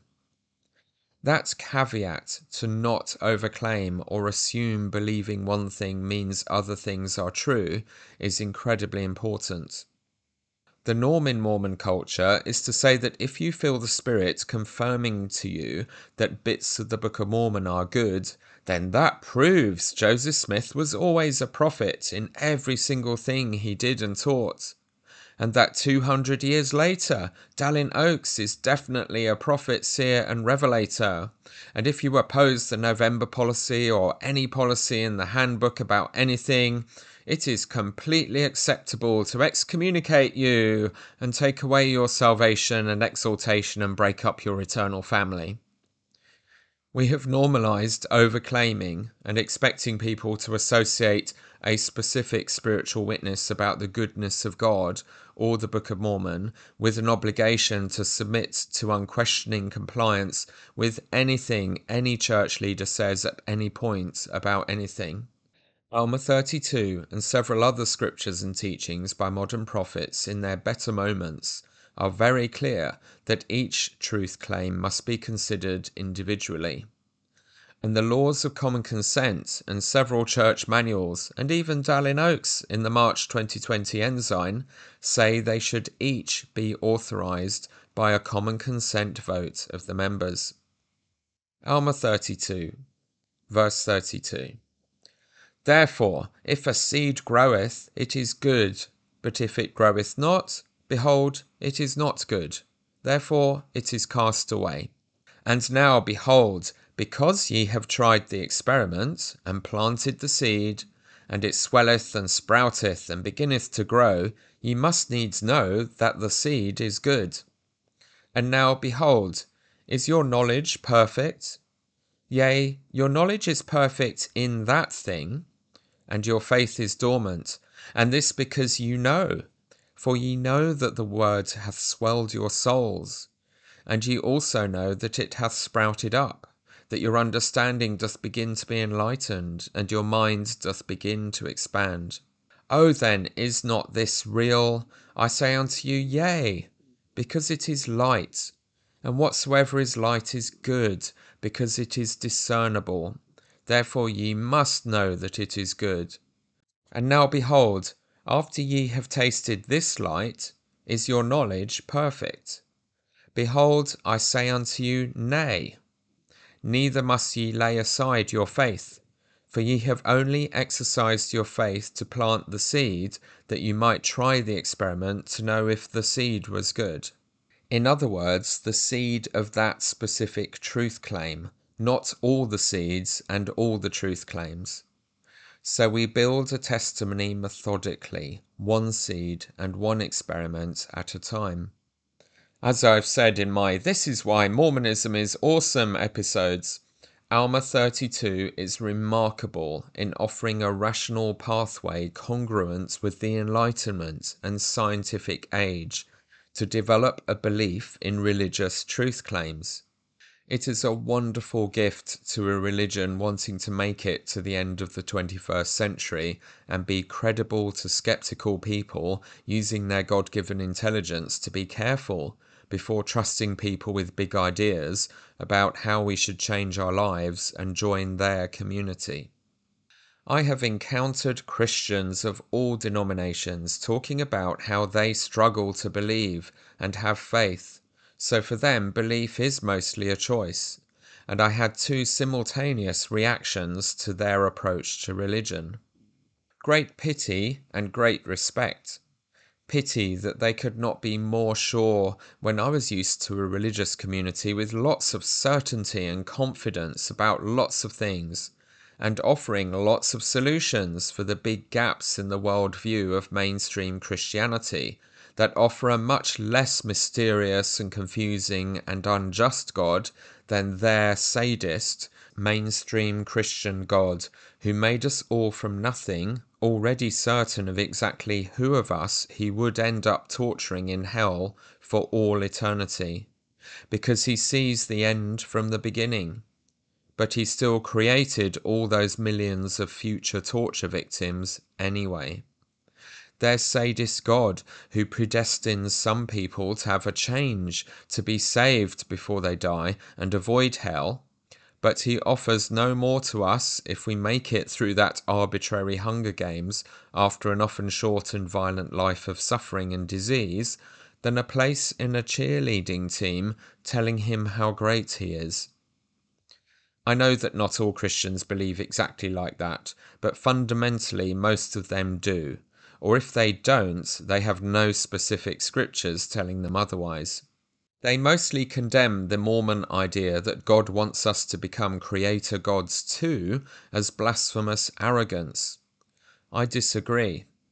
A God who has children but does not want them to become everything he or she or it is as an equal or maybe even accomplish more than themselves, like we wish for our own children, makes no sense to me and is an egomaniac narcissist despite all the professions of total parental love and defining being like God as the Christ like self humbling prioritizing of other people. Why would the Judeo Christian deity set us up here as parents and children capable of that kind of love and developing expertise in those roles throughout our mortal lives, not actually do the same himself in his heaven that's meant to be even better than life in this fallen world. Mormonism has a big pile of problems to sort out, but personally, I am not running off to any other churches just yet because they have plenty of their own problems and hypocrisies and inconsistencies. And they agree on very few things between themselves while having the cheek to decide that Mormons are too different to them to be considered Christians. But then Mormons complaining about that are total hypocrites because they don't recognize the ordinances, authority, or doctrines of any other Christian denominations either as well as pity for them being trapped with the sadist God, the simultaneous feeling of great respect for the Christians I was worshipping and studying with on my mission in the Bible Belt in Alabama and at Christian Union at secondary school and university was for their deep faith based on far less rational argument or evidence or answers to questions than I felt I had and the humility to trust a God who did not explain anything like as much of himself or his purpose for our life on earth as mine did. And I was amazed how they could keep on going each day while believing that all of mankind was in terrible and offensive rebellion against God and guilty, guilty, guilty. Born guilty and even when we think we are doing good, it is nowhere good enough to be pleasing to God. And everything about the world is a plan B mess, and not how God had wanted humans to experience life in the Garden of Eden plan A. And somehow this is all our own fault, and we should accept guilt and shame for this, even though we weren't there when Eve ate the fruit or involved in that decision. I complain a lot about the unnecessary guilt and shame Pharisee Mormon religion wallows in, but my giddy aunt, the grass is really not greener in the other churches on that front doctrinally. A lot of them do better at helping their members feel personally liberated from guilt and shame, but their overall theology of fall and redemption is riddled with guilt and shame and I like my doctrines to be consistent with the personal lived experience of religion. I love how Mormonism at its best gives all the glory to God for the atonement and forgiving grace, while at the same time valuing and being positive about our own personal achievements and good works, as a way to please God and fulfill his wishes for our development. We have been accused in anti Mormon literature and preaching of having a religion that believes we are saved by our works, but that is not precise enough. We are saved by grace and acknowledge we cannot be good enough to make ourselves perfect without a lot of divine intervention. And the idea that we are saved after all we can do has really unhelpfully been weaponized in LDS Mormonism to read as we must do every single thing right that is humanly possible for us to do every day, then God will reach down and do the rest. Which is effectively telling people they have to earn grace and be practically perfect in every way and every day, or they cannot be saved. I have also heard taught over one of our pulpits a far more sensible reading of that verse, framing it as an acknowledgement that we can never do good enough and will always need grace, even if we do all that we could possibly do right. So it's pointless guilt tripping ourselves to be anxious perfectionists. And this all feeds into extreme controlling gatekeeping by men with institutional power as well as telling you conceptually you are not right with God unless you are doing a daily list of over 100 things all the time that are far too many to fit into a week, even if you could do them full time, you will also regularly be interrogated to check that you are meeting thresholds of measurable religiosity, paying a full tithe, not drinking alcohol or tea or coffee wearing your temple garments all the time, completely supportive of anything the leaders are teaching, before you can approach the exalting ordinances of the temple that are essential to salvation in the top tier of the celestial kingdom. The church and its clergy will inform you if you are acceptable to God and can proceed past the ranks of angelic palace guards to approach the throne of God. The version of Mormonism I gleaned growing up from all the sometimes contradictory preaching is that Christ's atonement is offered generously to the penitent who humble themselves and ask for the help and want to live like and be like Jesus, the good and compassionate role model. That the desires of our heart count a lot more than measurable performance. But if we want to do more than just exist for eternity, part of our freedom to choose is our freedom to choose to get educated, to learn the knowledge and skills and mindset of a God. That our ambitious journey to become capable of more and better until we can create worlds if we want to is an educational process that requires study, experiments, learning from every experience putting virtuous and creative ideas into practice in the real universe. I am very spoiled that my vocation and career as an artist and art teacher makes me very aware and appreciative of how much humanity's endless variations of creativity and what it takes to trust and grow our creative potential is part of that process, not just behaving correctly. Good behaviour matters a lot. A school will descend into chaos and bullying cruelty without clear rules and consistently applied discipline and justice administered by authority figures. But that must always be done with thoughtful care and restraint, or the school itself becomes a system of bullying cruelty mercy, and adapting to the needs and circumstances of each individual, and endless patience are also required for a healthy community of young learners to flourish. But while requiring conformity to one shared ethos or set of values, it is essential that this does not crush individual thought, expression, creativity, and a diversity of pathways determined in collaboration with each pupil. We will have failed if they all graduate thinking the same, looking the same, and heading towards the same careers in the same subject area. We are making individuals who function together as a broadly talented community, not clones. And if they don't get to make their own choices about all the things that can be reasonably given to them to decide, they will be miserable and lose their own integrity and sense of self. As seminary scripture, Doctrine and Covenants 58, taught me when I was 14 years old, if we are not anxiously engaged in choosing our own ways to live and apply the gospel of Jesus Christ, and instead waiting to be told what we are allowed to think and do by leaders, we will have no joy in the gospel.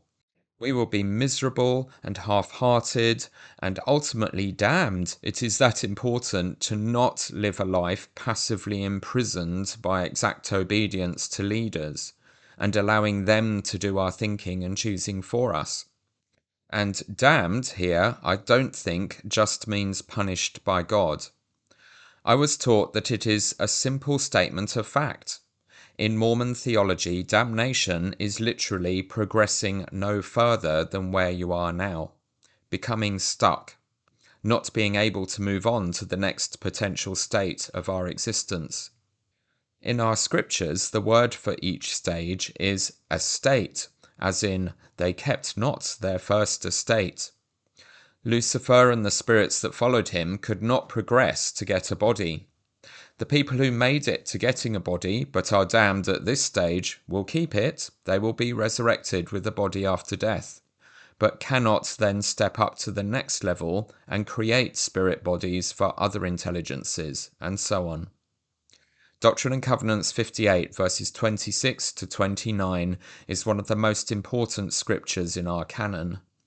Personally, I rank it as second only to Doctrine and Covenants 121 in importance, as specifically defining the philosophy of our ideas about what it is to be a God and a follower of God in the Christian Mormon religion. And both scriptures specifically contrast this with its opposite in the Pharisee or Lucifer religion. Quote, For behold, it is not meet that I should command in all things. For he that is compelled in all things, the same is a slothful and not a wise servant. Wherefore he receiveth no reward. So take note, Russell and Wendy Nelson. This scripture says that exact obedience to you in every thought and deed doesn't get any kind of reward from God. It doesn't count for anything in the long run. It is only what we do independently of your micromanaging, governing ourselves as we apply the correct principles of our religion, that is of any interest to God in the true Christian Mormon religion. This is a very simple but life changing idea. It matches well with Jesus' teaching in the Sermon on the Mount that loving people who love us doesn't count for anything to him. It is its own reward, and anyone will do that as a natural instinct. It doesn't involve any kind of stretch and challenge to become more than an animal. Doctrine and Covenants 58 goes on to explain, quote, Verily I say, men should be anxiously engaged in a good cause, and do many things of their own free will, and bring to pass much righteousness. For the power is in them. Wherefore they are agents unto themselves. And inasmuch as men do good, they shall in no wise lose their reward. But he that doeth not anything until he is commanded, and receiveth a commandment with doubtful heart, and keepeth it with slothfulness, the same is damned. Everything you need to know is in the seminary scriptures. The Mormonism that works is the one that teaches correct principles and provides basic structure, but then trusts each of us to govern ourselves and what we think and do about everything else. It rebels against the Pharisaical impulse to have authoritarian control freaks micromanage all those things down to the smallest detail, like how many earrings you can wear. When you allow for that individual creativity and practical freedom, the results are extraordinary. A world full of exciting variety in music, design, theatre, film, computer games, fashion, art, dance, literature, all the things that make life interesting and exciting and inspiring. And the creativity never stops. Artists and designers and musicians and writers and choreographers are always coming up with something new, even when it seems impossible, and surely everything has already been thought of and tried. And delightfully, the same is happening in science. All kinds of tired assumptions about the nature of reality and the laws of physics in Sir Isaac Newton's clockwork universe predictably following rules, are being turned upside down as the quantum physics of a universe with maybe 11 dimensions of space and 90% of its mass invisible and not following the laws of physics the rest of the universe seems to follow, has blown up science as we knew it and opened all kinds of doors to new ideas and possibilities. This understanding for me is one of the most important and precious unique gifts Mormonism has to offer the Christian world. The vision that every individual has the potential within them to become creator gods. That every corner of a universe teeming with trillions of galaxies and worlds can have its own unique designs, life forms, and stories that follow a general pattern but are never exactly the same that this is the purpose of existence and the life of sentient intelligences within this universe. Imagine a world now where there was never anything new. No new discoveries, no new experiences, no new music, art, fashion, or ideas about how we could experience life or organize our societies. You just have to keep recycling old ideas about all these things in endless repetition. What would be the point of being alive? But that is what the Pharisees in any religion or political or philosophical movement offer and crave. They want everything to stop, to never change from how things are now, or ideally to go back to how things were in their own formative years that they feel most nostalgic about if they have no creativity. This is what you get when nearly all your general authorities are lawyers and business managers and surgeons, and next to none of them are artists, designers, scientists, craftsmen, farmers, philosophers, historians, theologians, musicians, or writers as their primary education and career. None of them have the main skill sets needed to understand and lead a religion. The ranks of the general authorities are now ram packed precisely as Hugh Nibley warns they would be in his Leaders and Managers swan song, with managers rather than religious leaders, who don't even understand the whole point of their religion and what being a creator god really requires on its career training covenants path. They think micromanaging control freakery and getting very, very, very rich and tweaking management structures and meeting schedules and asset management is the definition of good leadership and success. Because it is in the world of lawyers and business managers. They think that convincing customers and courtrooms to believe your one sided and often dishonestly manipulative advertising or legalistic propaganda that makes people love your client and your products and never find out about their faults, and building prestige buildings and launching new logos and brand identities literally is the definition of good leadership and success because in the world of lawyers and business management that they have been educated and worked in for years, that is precisely the A star, top notch, diamond standard definition of success and successful leadership. And if you are a heart surgeon like Russell Nelson or a cardiologist like Dale Renlund, it is essential that everyone in a team does precisely what the chief surgeon tells them to, without questioning it, or the patient dies. So their whole world is all about exact obedience to the leader, or everything falls apart.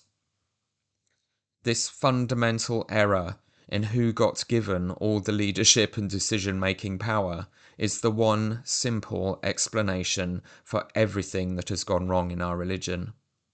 The nonconformist, individual, blue sky thinkers who created this religion and cranked out scripture like confetti machines have now been replaced by drones with no imagination and no clue.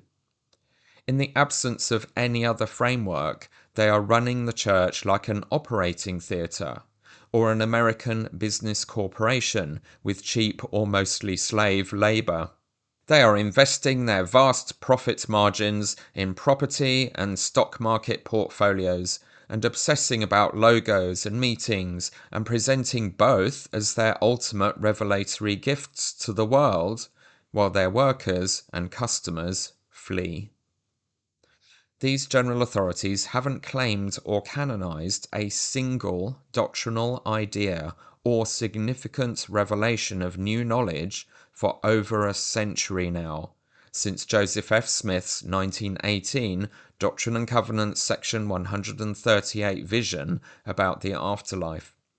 The very few things they have claimed as revelatory and super significant since then were either cleaning up a mistake that should never have happened in the first place, like the 1978 official declaration ending racist priesthood and temple segregation, or the 2019 declaration ending the three and a half year old policy of exclusion debacle, or rooted in common or garden patriarchal sexism and homophobic bigotry stolen lock, stock, and musket barrel from the reactionary evangelical Christian social conservatives of the USA's politicized Christian right wing, like the still not canonized Family Proclamation. The Christian right seemed to be on the ascendancy in the 1980s, but our prophets and apostles are not capable of predicting even the immediate future and totally backed the wrong horse end times obsessed, fear mongering, culture warrior, evangelical conservatives have now crashed as well and are rapidly losing their children and adult flocks for the same reasons. And just like the LDS leaders, they are blaming everyone but themselves for this disaster. Suddenly, the world has got too evil, or too selfish, or too educated, or too secular, even though both religious movements had no trouble growing steadily through two world wars and far more radical social changes in the 20th century. It can't possibly be because people have concluded that Jesus wasn't about hating and legislating against the vulnerable and the outcast, getting rich, or being spoken at like children and bored out of your minds at church. Years ago, I read in the church's New Era magazine for teenagers about a youth convention with the theme slogan, You Gotta Wanna, based on Elder Jack Goaslind's April 1991 General Conference talk with the same name, which is typical American over the top nonsense, having to turn everything into a commercially branded catchphrase to British sensibilities. But it stuck with me, and I love the idea behind it. It's saying you have amazing potential within you to reach for, but you have to choose to develop it. You gotta wanna reach for it. We used to be a church that talked constantly about our potential and learning new skills and developing our talents and discovering the very individual gifts we have to work with and contribute the personal plan God has for your life in your circumstances. In modern jargon, at its best, it was motivating, self actualizing, multicultural, appreciating and valuing diversity, like Paul's wonderful metaphor of the church being a body in which the foot may be completely different to the head, but both are essential and one cannot do without the other. One of the consequences of the Pharisee takeover of power in the Church of Jesus Christ of Latter day Saints is that it has killed that hopeful, realistic, and empowering philosophy. They have turned the church into a miserable, homogeneous death cult. There is only one covenant path to be exactly obedient to. It isn't the one God has planned for you that may be very different to the person next to you. It is one size fits all if you want to go to the celestial kingdom. You must be performing impressively in your exact obedience to it before you die, or you probably won't be going there, and your family will never see you again in what Nelson observers have accurately dubbed his sad heaven. Dallin Oaks was crystal clear again in April 2022 General Conference that anyone not following that exact path of heterosexual temple sealed marriage and childbearing can bog off to one of the lesser kingdoms, and the church is under no obligation to cater for their needs or minister to them because its entire purpose is to service the elite. Forget that Jesus stuff about prioritizing the lost sheep. This church is all about the mainstream conformists having a simple time in the fortress fold. And instead of seeking personal revelation for the path you should take and what God's plan for your life is, the First Presidency and Quorum of Twelve Apostles will tell you, down to the minutest detail, what you are allowed to believe and think about everything. If they have not included clear instructions about something or got answers to your questions about a particular matter, that means God does not want you to think or speak about it at all. You will be informed by the apostles when God decides that you have permission to talk about or pray about or think about it, just as Dale Renlund said in that conference regarding Heavenly Mother. Meanwhile, shut up and wait patiently because they have decided it doesn't matter. You are asking the wrong questions. It is, quote, arrogance, to ask them. Oh, and the world is about to end. Because the first presidency and most of the apostles are always just a few years from their own deaths and don't have much of a future to look forward to, so they have decided that the world cannot possibly go on for long without them, and you shouldn't look forward to your future much either. So they are telling the teenagers that they are the Lord's battalion, the children's crusaders who will march into the final battle of Armageddon, fighting gay marriage and usher in the millennium probably over their own dead bodies, if you take the prophecies about that seriously. Oh, and just to add to the hopeless misery of it all, the whole world is a really horrible place that's never been so bad. Everyone is confused and lying to you in school, in social media, in politics, on the news. You can only trust Russell Nelson. So your entire mental and practical world should be entirely defined by him, according to himself and his wife, and the more sycophantic general authorities. So hunker down and prepare for everything to go to poo.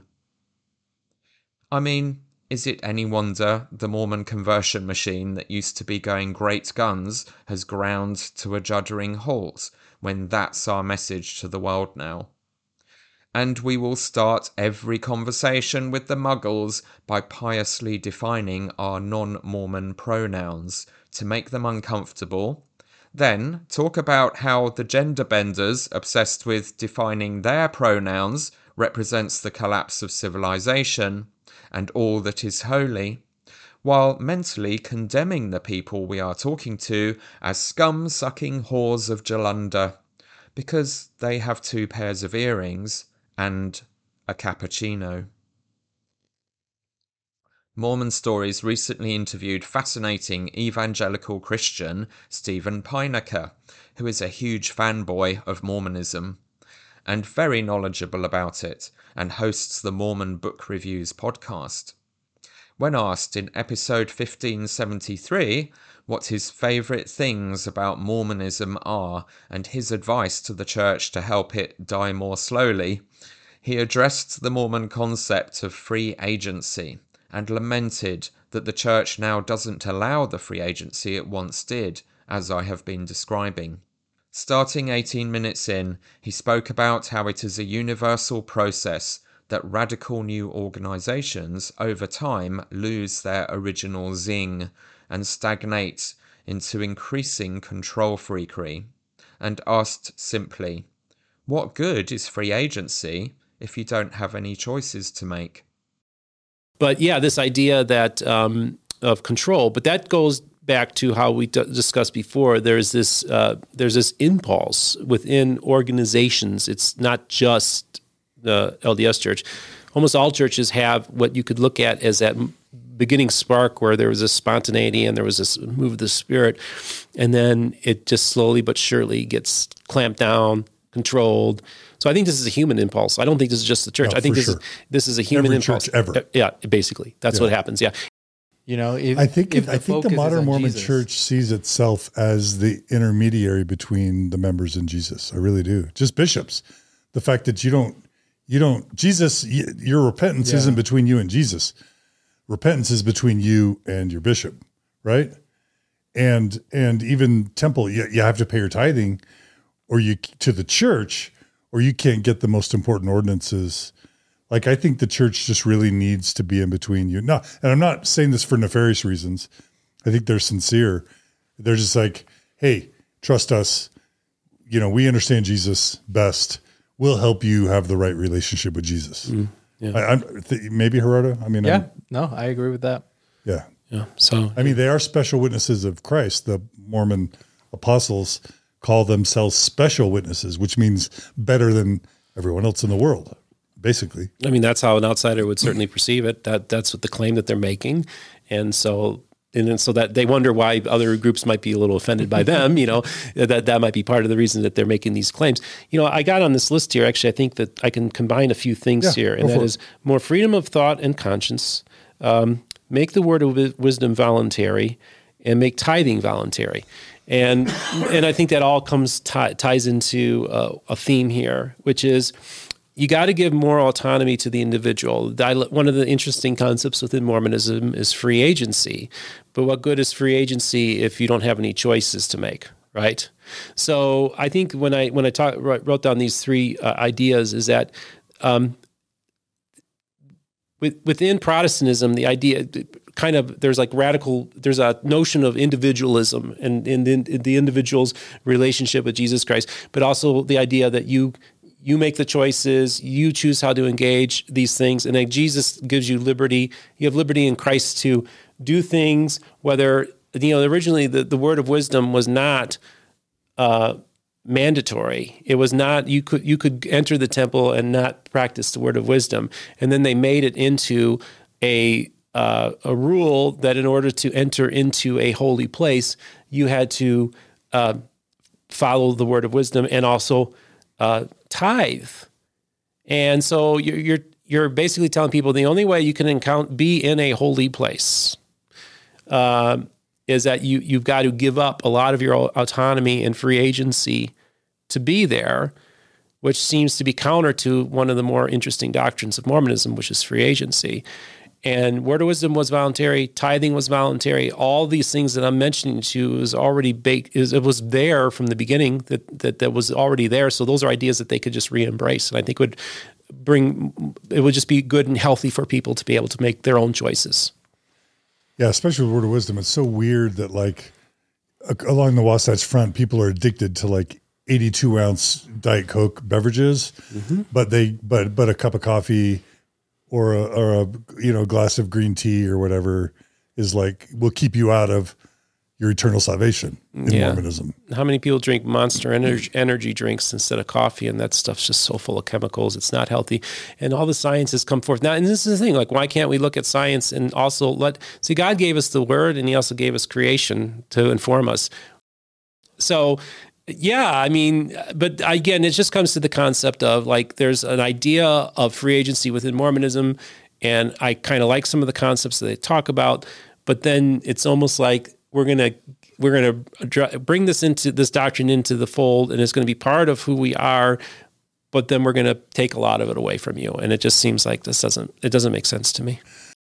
The recent and current prophets and apostles haven't just crashed the car with their stagnant control freakery. They have steered the good ship Zion straight into the biggest icebergs they could find, and they are now throwing intellectuals, women, black people, LGBTQ people, and children overboard to drown, like a nihilistic machine, while filling the hold with gold bars that are making the ship sink faster. Christian Mormonism is about bringing all the best bits of everything together harvesting the world and our life experiences for wisdom and sharing it, seeking and giving answers, seeking knowledge by discussing things rather than silencing people with something to say to us that we haven't learnt or considered before. Respecting God as great, but also having an intimate family relationship with heavenly parents who love us just as we are, while encouraging us to become more, just as human parents do not keeping their distance until we earn their love and put on our Sunday best clothes and kneel in a dark room and imagine ourselves approaching God on a high throne above us and hoping that he can be bothered to glance in our direction for a moment. This was literally what Elder Holland and President Eyring taught the teenagers on their 4th of March 2017 face to face at Palmyra that I've discussed in a previous episode. It seems impossible, I know, but they really did. Brad really isn't the only general authority teaching demoralizing and disempowering evil to the kids. And I would argue that what these two taught was even worse. Have these lazy learners ever really read the New Testament? How is it that men claiming to be the very closest humans on earth to Jesus describe God as so far away and receiving revelations as so rare and hard? They absolutely condemned themselves in this face to face and revealed that the average LDS soccer mum is receiving more revelations than they are if this is their normal. So maybe may we ask some questions about prayer and personal Please. revelation? Okay. So we've received many, many questions about becoming better at praying in general. Lily in Illinois said, I'm a senior in high school and I'm having trouble having good prayers, more like conversations with God. Do you have any suggestions or what do you do? Uh, I'll start Go, go. By, by saying be modest in your expectations. Uh, G- God is close and He loves you, and He'd love to have a conversation. But remember, uh, He is God, and uh, and the idea that you're going to, uh, I always worry when Yeah. someone's speaking to Him is in, in too familiar a way because it is not easy.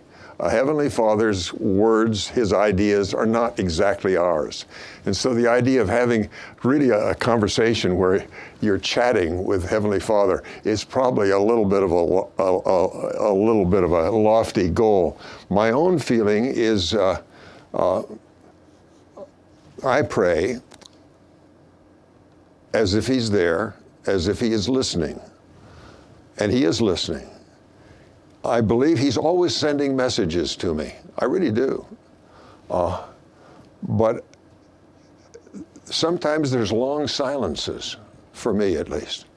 And so that when she speaks, you see of a conversation in her prayers, she's making it sound a little more casual than I think it's possible to be.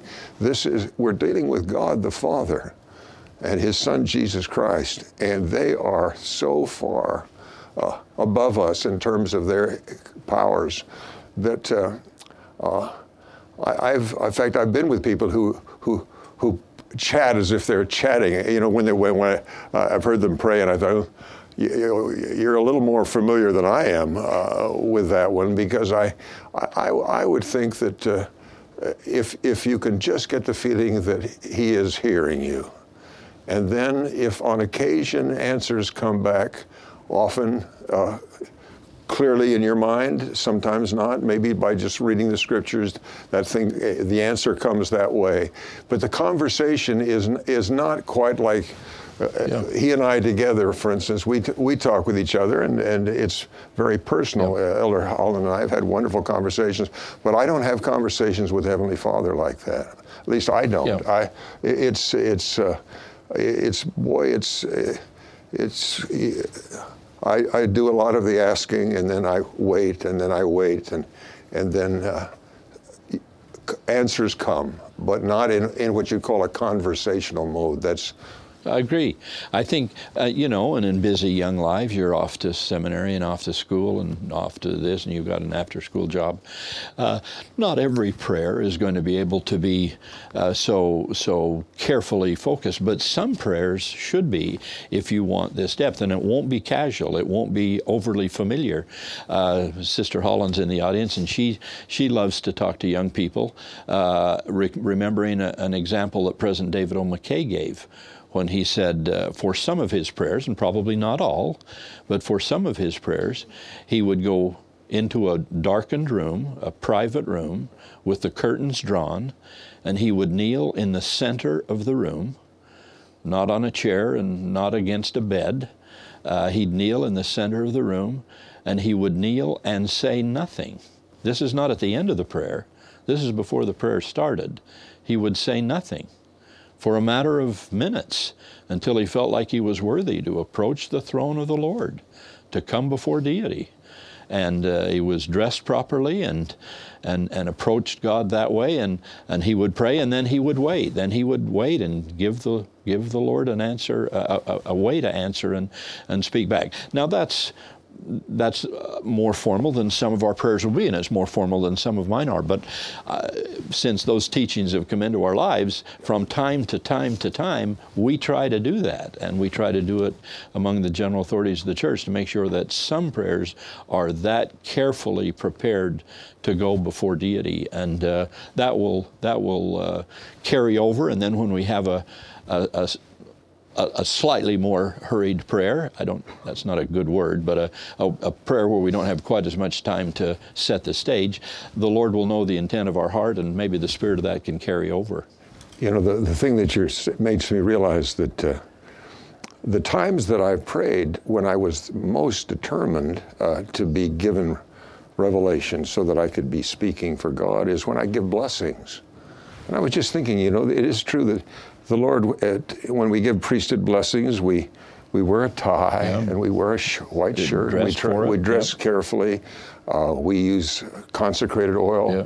We do things to make it clear that uh, this is not just I'm going to give a blessing here um, as I seal it, but I need to do it in the name of God. And uh, it uh, uh, I've had the experience uh, of doing when it's done that way of uh, giving a blessing to a little girl. The doctors were saying, "Get out of the hospital room.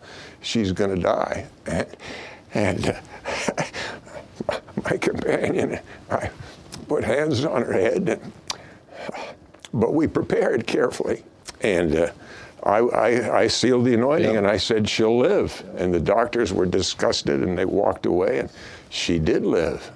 And then the next time we went back, uh, the doctors had said, well, she'll never walk because she's got uh, palsy from, from this terrible accident. And uh, we went in again, and my companion was very wise, by the way. He, he let me seal the anointing. He always, he was pretty wise. Uh, and so I did it, and again, uh, because I had prepared myself and carefully and saw it as going before the throne of God, uh, I was told she'll walk. Yeah. And the last Sunday I was in that city, that little girl walked down the aisle.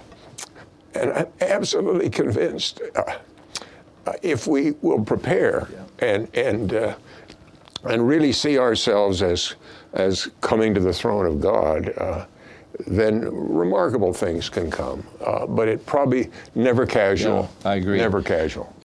And you know, again, what you're saying is I realize that the feeling uh, that I am going before the throne, there's a beautiful way of thinking of that, that God is real, He's in a throne. And when I, when I uh, approach uh, in prayer, I'm approaching a throne. Uh, and uh, it's uh, the way you do that is different than if you just say, I'm, I'd like a chat. I, you know, I, I, want a conversation.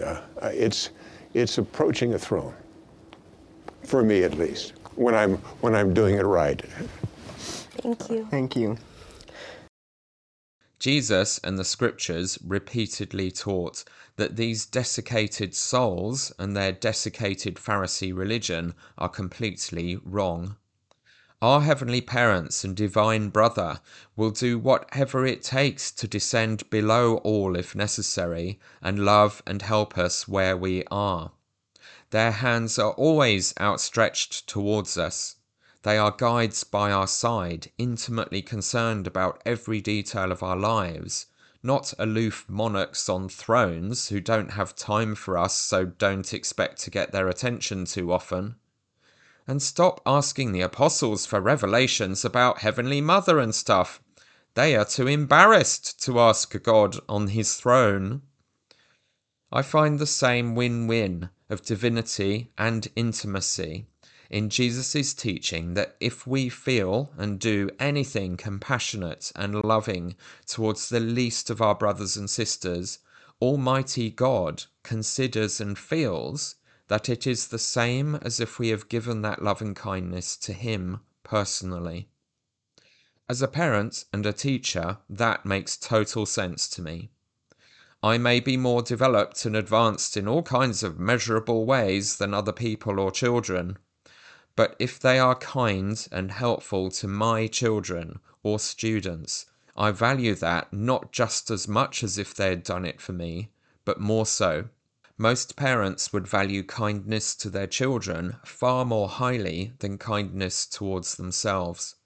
So, my feeling as a Latter day Saint growing up and comparing my experience to what the rest of Christianity seemed to be offering was that I was very, very lucky. I had it easy being able to value every bit of learning and service and progress as being God's plan A for our lives and worthwhile in the overall journey of progression, rather than being required by my faith to keep telling myself this is just a prideful human illusion because of my rebellious, fallen, mortal human nature, and really none of it is good enough. So I must give all the glory to Jesus alone, and feeling satisfaction in my own achievements is sinful arrogance and ingratitude.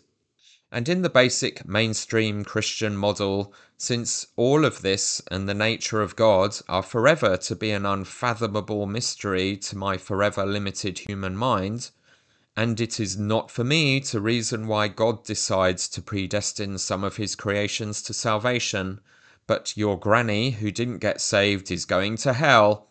My only choice is to choose and believe and trust that it makes sense to God but God is under no obligation to make it make sense to me. Just choose to believe anyway, and if you don't, He will burn you in hell forever. Well, ultimately, if religious faith is just about choosing a religion and choosing to believe it, rather than being convinced by objective criteria and evidence, I choose to believe Lord of the Rings and Harry Potter Maybe also Shakespeare, and definitely Terry Pratchett's brilliant, funny, and very philosophical Discworld novels that work fine as a much easier read covering the same territory as Shakespeare. There is all of what I need to know about human nature and compassion and selfless sacrifice and bravery in those books. It is far cheaper than Pharisee Mormonism there is much less unnecessary guilt about what colour my shirt is, or did I do my family history research today, or phone one of 200 people I know in case they need a friend right now. I can wear what I like. And the art is far, far better than Russell Nelson's approved list of kitsch for the generic foyer shrines he has commanded us to put in all our chapels and remove the last traces of local diversity and creativity. You can tell everything you need to know about the health of a religion or political system by the quality of its officially approved of art. And I definitely won't be labeling people as abhorrent and threatening because of their sexuality, race, or lack of scrupulosity in the religion of Harry Potter and Terry Pratchett. So, if you are going to convince me to buy into the thousands of lifestyle expectations and policies of the high demand Mormon stuff, I need overwhelming convincing evidence and persuasive reasoning. The LDS Church used to have confidence in itself to have that evidence and persuasive reasoning in what one might call the standard model of Mormon theology that I've been describing. So to hear Latter day Saints and LDS prophets and apostles talking about choosing to believe rings alarm bells with me and seems desperate. Along with the General Conference death march of people who get priesthood blessings and die anyway, and being told by Bednar to have the faith not to be healed, and Russell Nelson that it takes more faith to accept your loved one not being healed than it takes to heal them. In their version of Mormonism, the miraculous, revelatory, and healing power of spiritual gifts and priesthood power we read about in the Bible, the Book of Mormon, the Doctrine and Covenants, and the Pearl of Great Price, and early LDS history are gone. They have been replaced by precisely the same deference to outdated traditions, obsession with exactly performing rituals, and exactly obeying hierarchical authority figures in a clergy disconnected from the lived experiences of the people they lord it over, and what is meant to be the whole point of their religion that Jesus criticized the Jewish Pharisees and Sadducees for. And that we were taught all our lives till recently were the most basic and obvious identifiers of a Christianity that has lost its authority and connection to God and gone off the rails into man made apostasy.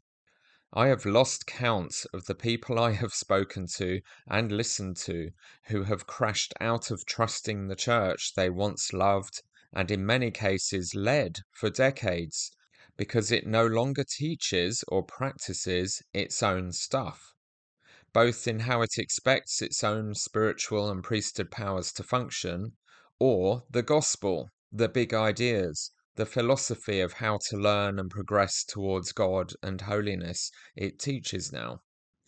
The Church of Jesus Christ of Latter day Saints no longer does or delivers what it says on the tin, and the excuses and gaslighting of its leaders and members to explain this away and pretend everything is as it always has been from the beginning in Zion are becoming as robust and useful as damp toilet paper. When I was a child, the church assertively defined itself as being an essential, world changing reformation, revolution, and restoration in Christianity, clearly different to the mainstream Catholic and Protestant approaches of declaring that spectacular miracles of revelation and healing were a thing of the past and no longer reasonable or necessary to expect. Their great apostasy, according to lessons and books with titles like The Great Apostasy, consisted of telling their members that the days of innovative revelations bringing new knowledge and perspectives and deeper understanding of doctrines were over the days of having a visiting angel, or the voice of God, or a dream dictating to prophets and apostles God's mind and will in one clear moment of revelation, as happened in the scriptures, were over. Christians would now get their guidance from debating and interpreting scriptures from the increasingly ancient past. And if God needed to reveal something to his church, he would do it through councils and committees of senior clergy members and scholars and lawyers, meeting for months to discuss and pray and tweak the wording of a text of a creed or proclamation they could all agree to vote to sustain after eventually reaching some kind of consensus. This would then be published to the world as the agreed doctrine of the global church or at least a faction of it, and kick off another generation or centuries of conflict as they continued to disagree about what the wording of the unsurprisingly vague language in the proclamation actually meant, because proclamation making by committee never actually clarifies much. By definition, it is a compromise, publishing often ambiguous language that the people involved in voting for it still attach very different meanings to. Committees are not historically the best way to arrive at plain and precious truths. How we rolled our eyes and laughed and mocked such obvious faithlessness and godlessness as these committees cranked out meaninglessly vague or contradictory nonsense like the Nicene Creed and all the other creeds of the ecumenical councils, we were regularly encouraged by our leaders, teachers, and curriculum to find ludicrous as pathetic, weak, satanic even, replacements for how real revelation from God to the world happens. But in the last few years and the last few general conferences, the LDS prophets and apostles have completely flipped that script. They now preach with no apparent awareness of the irony and hypocrisy involved that God reveals his will to the general authorities of the church in exactly the same way. Committees of leaders and lawyers debating and praying and meeting to debate some more until they have a text they can agree on and publish to the world as the Proclamation on the Family, the short lived November 2015 policy of exclusion, the Proclamation on the Restoration, and presumably the endless tinkering they are doing with the General Handbook which has introduced new commandments like taking the sacrament with your right hand and disciplining members for apostasy if they publicly criticize any of the church's hundreds of constantly changing policies, not just doctrines. And they preach this as if it is how revelations have always been given to the church, when this is demonstrably untrue. There is not a single example in any of our scriptures of God giving revelations to the prophets and apostles through months of debate in committee meetings, and no examples I am aware of in early LDS history. See all this for yourself in the Renlunds Face to Face with the Young Adults or Dallin Oaks's March 2020 Ensign article following up teaching the same ideas in General Conference. These corporate manager amateurs pretending to be prophets leading a religion they fundamentally do not understand just lie and lie and lie and have relentlessly evolved their practices and beliefs until they are now literally doing and teaching everything the church used to define as apostasy and Lucifer's false plan for getting us to salvation. Which begs the $100 billion question Do they know they are corrupting the religion this egregiously and are doing it intentionally? Or are they really that stupid and don't realize what they are doing? Neither is a great reason to continue sustaining them in power. The more I learn about them and listen to what they actually say and observe what they do, the more I am inclined to conclude that they know more than enough to know that what they are doing is terribly wrong and they have warped their morality so much in their echo chamber of absolute power and wealth and no accountability that they feel the ends of keeping people praying, paying, and obeying justify any of the deceptive means they resort to. The Brit Vengers have now documented specific, provable, public lies from the majority of the 15 living apostles now, and they just keep coming, as you can see for yourself in Nemo the Mormon's fact checking YouTube channel. We had another from Susan Bednar's husband, or of Susan, when he recently spoke on the 26th of May 2022 at the National Press Club in the context of the Washington Temple Open House. The journalist handling the questions and answers pointed out that while the LDS Church is considered the fourth largest denomination in the USA and claims to be one of the fastest growing, while it adds a little to its total official membership lists each year, in reality the people identifying as LDS falls to 80% of the previous year's total identifying as LDS. In response, Apostle Susan Bednar's husband told a flat out, obvious lie. He claimed he had no idea what the actual data was, and implied no one really knows it. I can assure you, as a ward clerk for many years, that every quarter, every congregation, everywhere in the church sends Salt Lake very specific data about the membership and active participation numbers for every demographic in the church temple recommend holders, children, youth, young single adults, men, women, the whole shebang. And thanks to Mormon Leaks, we have watched video of the actual meetings the Quorum of 15 Apostles have, where they are presented with and discuss this data and lots of granular analysis of it. Of Susan's response to being presented with empirical evidence of the decline of the LDS Church in its homeland is to pretend ignorance and lie because in his mind, maintaining the illusion that all is well in a constantly growing Zion is far more important than the Temple Recommend question about being honest in all your dealings. No wonder apostles don't bother with Temple Recommend interviews. They just get one for life. And their secret second anointings in the temple have already guaranteed their exaltation, no matter how many lies they tell so they don't have any fear of being held accountable for lying by God. And that was just one of several blatant lies and avoidances of the actual questions he was asked in this press conference. Let's trot through them as just one example of how embedded lying is into how these apostles think and speak. The church supports lower tuition costs for church educational system programs with an annual financial contribution.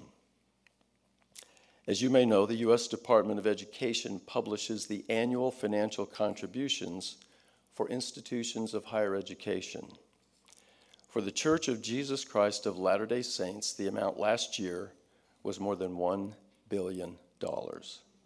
So, over $1 billion is spent annually by the church on BYUs and education, confirming what I've said in previous episodes that around 20% of the total global tithing donations of 6 to 7 billion goes mainly to educating a tiny percentage of the church's young people at the Brigham Young universities and Ensign College although he also described the recent initiative to provide some college courses online to the global poor in the Pathways program.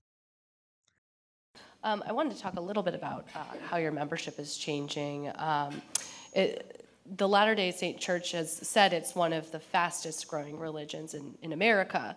Um, but according to the latest reporting by the Salt Lake Tribune, the, the church outside Utah has only added 8,000 new members, it's reporting, in the US during the past two years. And it says Utah's growth of about 34,000 members represents the majority of the church's 42,000 member growth in America over the past two years. And for those of us who follow Pew and Gallup survey data, it's been clear that the church's replacement rate in the US has been negative for over a decade. Um, back in 2008, Pew ran a survey that said the replacement rate of the church has dropped to 80%, and that means that for every five members who leave the church behind, four new converts join the church. Can you talk about some of those findings and, and how you uh, can say that the church in America is growing when we're looking at statistics like this? I'd be happy to, and I'll try to be an apostle and not an academic and a statistician, which is what I used to do. I would just highlight one feature and talk about the very complicated nature of what we're discussing. If you take a look at the church in the aggregate, it is growing, which in the climate that we find today is rather newsworthy in and of itself. So, Elder Susan Bednar's husband admits here that he is an academically trained statistician but then completely ignores the statistics he has just been presented with and said that the church is growing, quote, in aggregate, close quote, which means as a whole. The only way for the church to claim that it is growing in aggregate is to include everyone who is on its membership rolls but then totally ignore the reality that overall active participation by members is plummeting, ignore that 20% more church members in the USA every year stop identifying as LDS than join the church, ignore that a lot of those converts go inactive immediately, and ignore the fact that a significant percentage of those members it claims are not even on ward lists, but are on the address unknown files because they have moved house and chosen not to let the church know where they live now, so it has entirely lost contact with them. This is the first lie. By any meaningful analysis, including the data and parameters described by the question, the church membership is not growing globally, is not growing in the USA, despite the internal migration of Mormons from the West Coast to Deseret or from Latin America to the USA going on that of Susan referenced to cloud the issue. It is statistically and morally inaccurate and unethical to claim members of your religion who want nothing to do with it and who no longer identify as members when asked. He then tells his second lie that he doesn't know the data. Secondly, if you take, for example, the western area of the United States, we have had a huge outmigration of members from that part of the, of the country. We've also had a huge migration from Mexico and Central America. I have no idea what the real numbers are. So we have numbers, and I believe the numbers, but there's some uncertainty in the numbers. Have you ever heard such utter Moriankama in your life? I'm a trained professional statistician in a church with super precise membership data. Quote, I have no idea what the real numbers are. So we have numbers, and I believe the numbers, but there's some uncertainty in the numbers. Close quotes. That's five contradictions in a row. He literally gave every possible answer to that question, as if he's some kind of multiverse time traveling Doctor Strange. You couldn't make this nonsense up. But this is what the general authorities unhesitatingly do every time they are confronted with reality. And how useless are American journalists that she did not call him out on this word salad of a non answer to her question about how the church can still claim to be one of the fastest growing religions in America. So, I guess what I'm suggesting is at the aggregate, I have confidence in the growth if you want to break it down state by state, that is a rapidly moving target. and I just am not in a position to comment because I'm not sure what's really happening. Okay, good to know. Um, where in the world is the church growing? You had mentioned Africa as one of the major uh, places where you're seeing growth. Um, what is the status of the growth growth in the United States, kind of in comparison worldwide? You, you basically said America is growing not as quickly, but how can can you account for some of this in some ways? Um, and how can you account for um, what are some of the reasons that, say, Africa is growing so much now?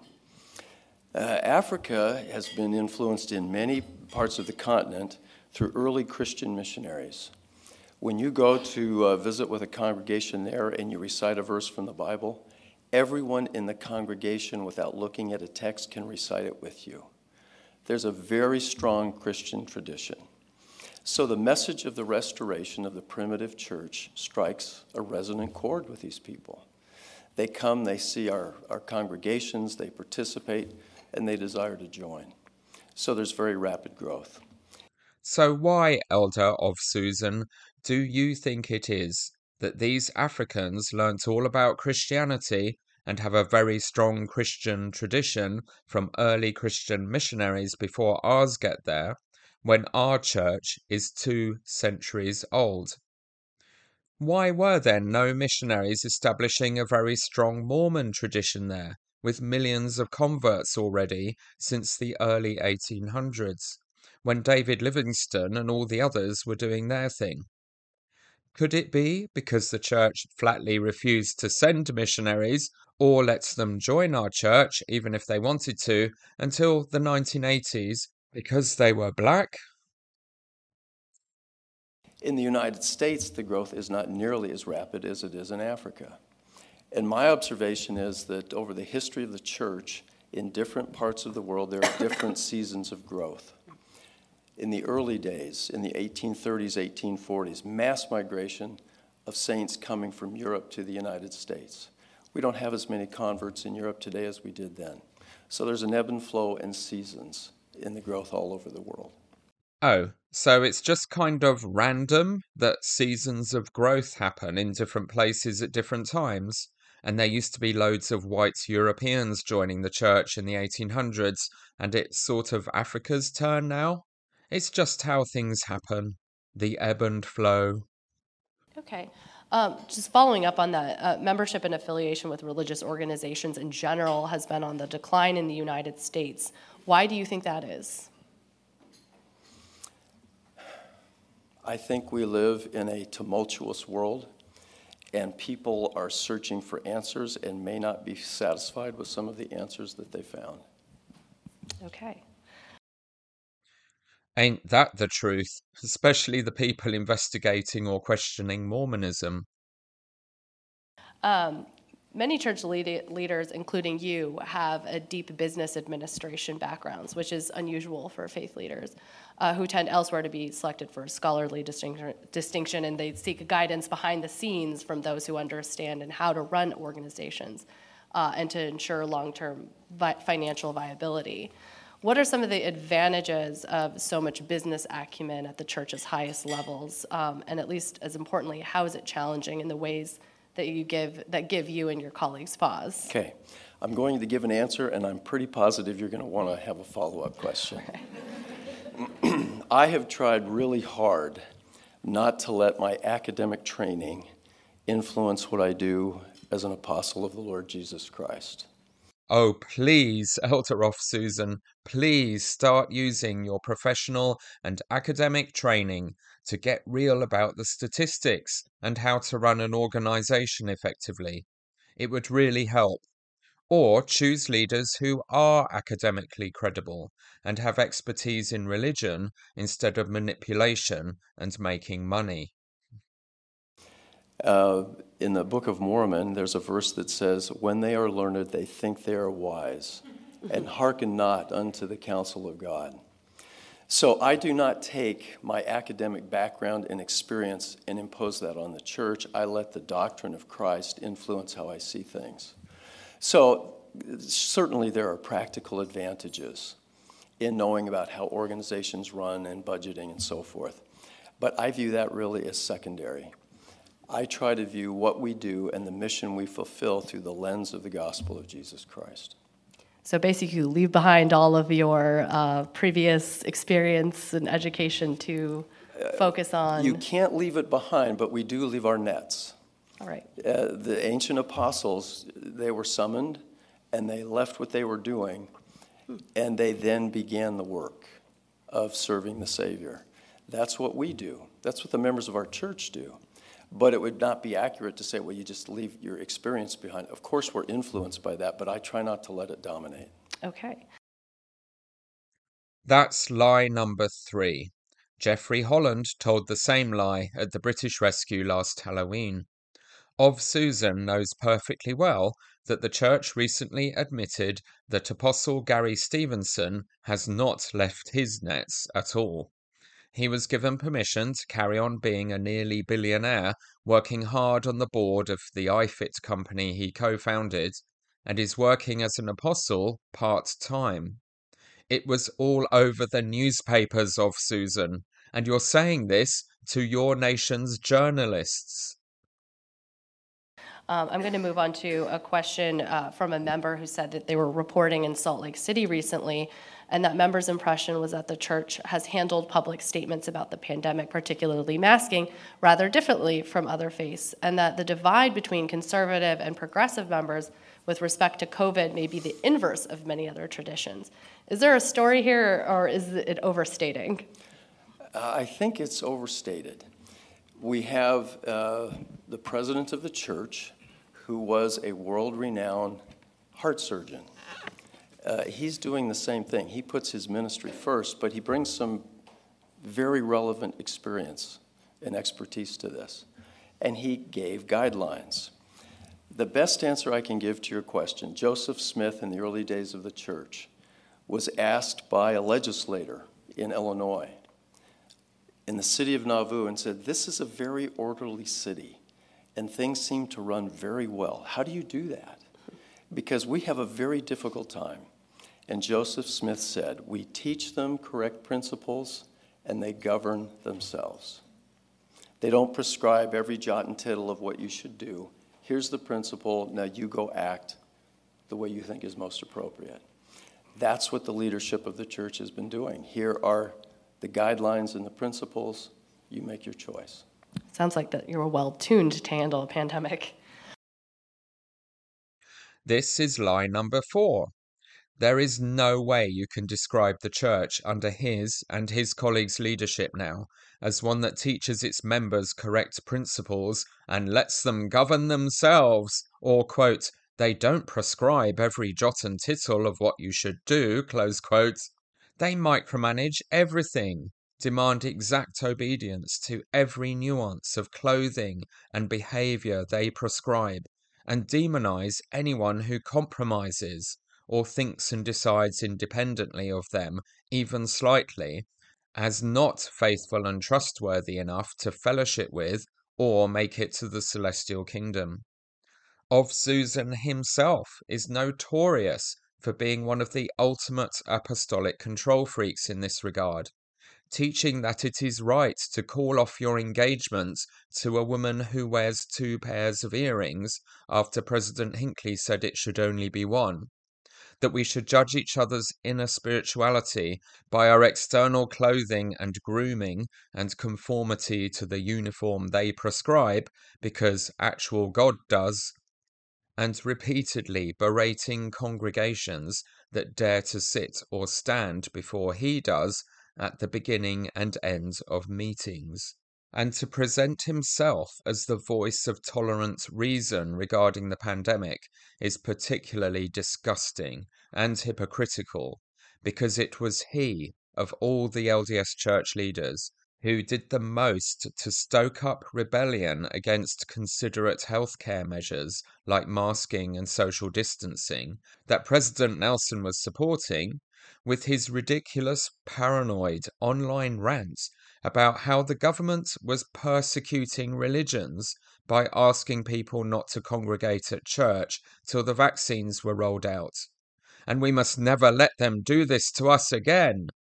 Teaching that gathering physically together is essential or the church will fall apart, and clearly implying this was more important than saving lives. This was in his address during the Religious Freedom Annual Review hosted by the Brigham Young University Law School on the 17th of June 2020. Uh, you mentioned that women lead within the church in many ways. Uh, will there ever be a female president of the Church of Latter day Saints? Can a woman be a prophet in the lineage of Joseph Smith?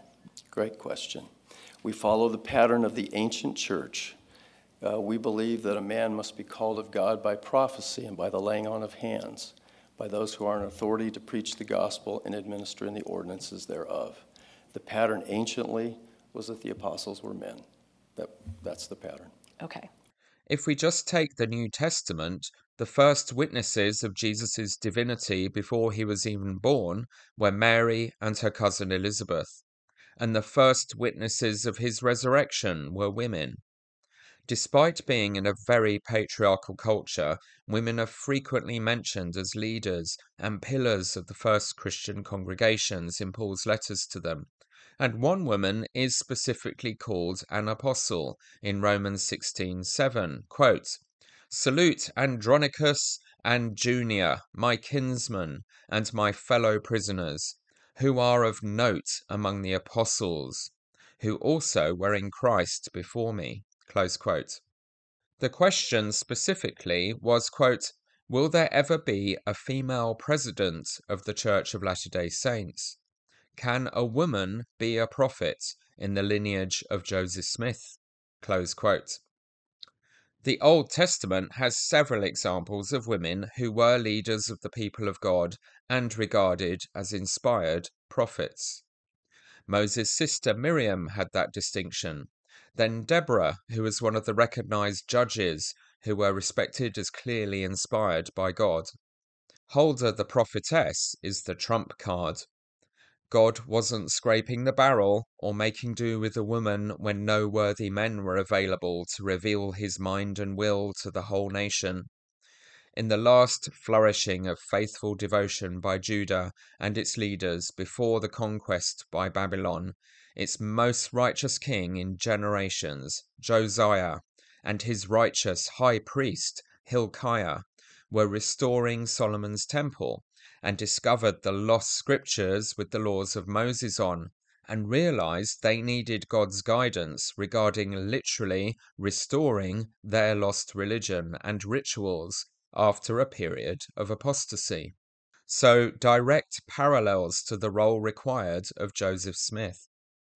As well as having the kingly and priesthood authority and keys to receive that revelation for themselves, and a gold standard male prophet in Jeremiah, they instead went to Huldah the prophetess to find out God's plans for Judah, and she spoke with the words, Thus saith the Lord, which LDS prophets have taught is only the right of a true prophet when speaking to the whole world as God's mouthpiece.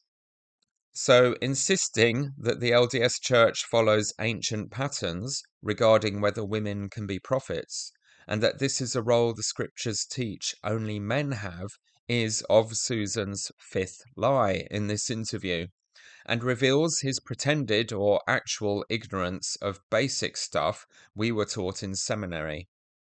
You really don't have to be a competent scriptorian to be an LDS prophet, seer, and revelator these days. He then reiterated that the destitute, even those in war zones, must pay tithing, and told his sixth lie when asked how transgender people who have already completed transition before joining the church would be treated. He said they would be welcomed and loved, and any limitations on that are the mistakes and prejudices of people. All right. Uh, how would a trans person be treated if they had already completed their transition before exploring membership in the church? We welcome all and strive to love them. Now, I use the word strive because we don't do that perfectly. And so people have stereotypes, they have misconceptions, they have biases, and they have prejudices. We strive to love everybody. The actual policy in the General Handbook contradicts this. Severe restrictions would be placed on that person's participation in the church. 38.2.8.10 Persons who identify as transgender a transgender person may be baptized and confirmed if he or she is not pursuing elective medical or surgical intervention to attempt to transition to the opposite of his or her biological sex at birth. Quote, sex reassignment, close quote. Mission presidents should counsel with the area presidency to address individual situations with sensitivity and Christ like love. A person who has completed sex reassignment through elective medical or surgical intervention must have first presidency approval to be baptized. The mission president may request this approval if he has interviewed the person, found him or her to be otherwise worthy, and can recommend baptism. The person will not be able to receive the priesthood, a temple recommend, or some church callings. However, he or she can participate in the church in other ways. For more information, see 38.6.23. And the seventh and final lie came when discussing the fatwa on using the name Mormon. I think that President Russell M. Nelson uh, will be known forever as a man of remarkable courage to say we will no longer use a nickname pejoratively attached to our church by our enemies anymore. And we're inviting other people to call us what we are called the Church of Jesus Christ of Latter day Saints. Uh, you know, we live in a world where everybody is offended about almost everything. And we don't take offense, we just ask people to respect what to us is very sacred. When the Savior clearly states what the name of his church should be, and even precedes his declaration with, Thus shall my church be called, he's serious. And if we allowed nicknames to be used or adopt or even sponsor those nicknames ourselves, he is offended. And we don't take offense, we just ask people to respect what to us is very sacred. The name of the church was revealed. We didn't have a task force and mm-hmm. test it with focus groups. It was revealed by the head of the church, who is Jesus Christ. And we simply are asking people to respect that and call us what we are. Okay. Mormon is not and never has been, quote, a nickname pejoratively attached to our church by our enemies. It has been used with pride by all our prophets, from Joseph Smith to Gordon B. Hinckley and Thomas S. Monson, who both taught in General Conference that we should own and be proud of the name, and it has been used in countless official ways, until Russell Nelson's decades long grudge and hissy fit, throwing all of them and all of us under the bus for ignoring his talk in the early 1990s, telling us to stop it.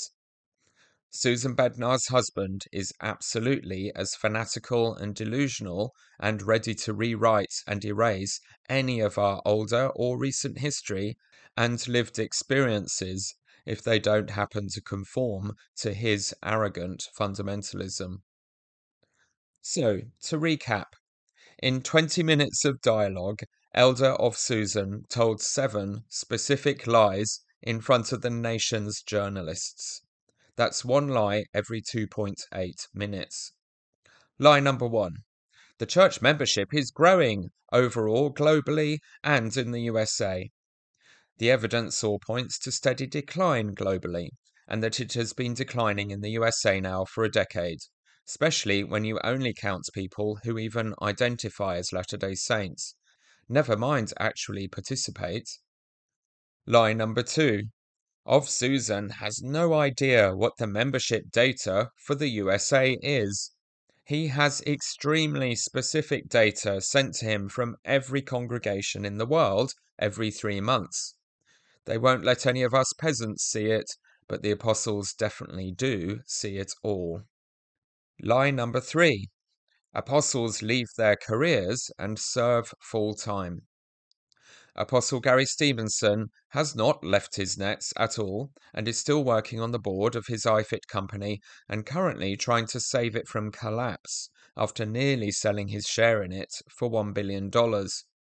He is very much a part time apostle and surely extremely preoccupied with the real day job right now. Line number four. The church teaches members correct principles and then lets them govern themselves as demonstrated by its very cautious and late statements regarding laws and protocols to reduce fatal COVID infections which killed thousands of church members. These days, the church specifically micromanages everything about your life, from how many earrings you can wear, sleeve lengths, what hand to take the sacrament with, and where and who you're allowed to get information from. And Bednar himself assertively stoked fear and persecution complexes about the government using a pandemic to take away your religious freedom. Lie number five.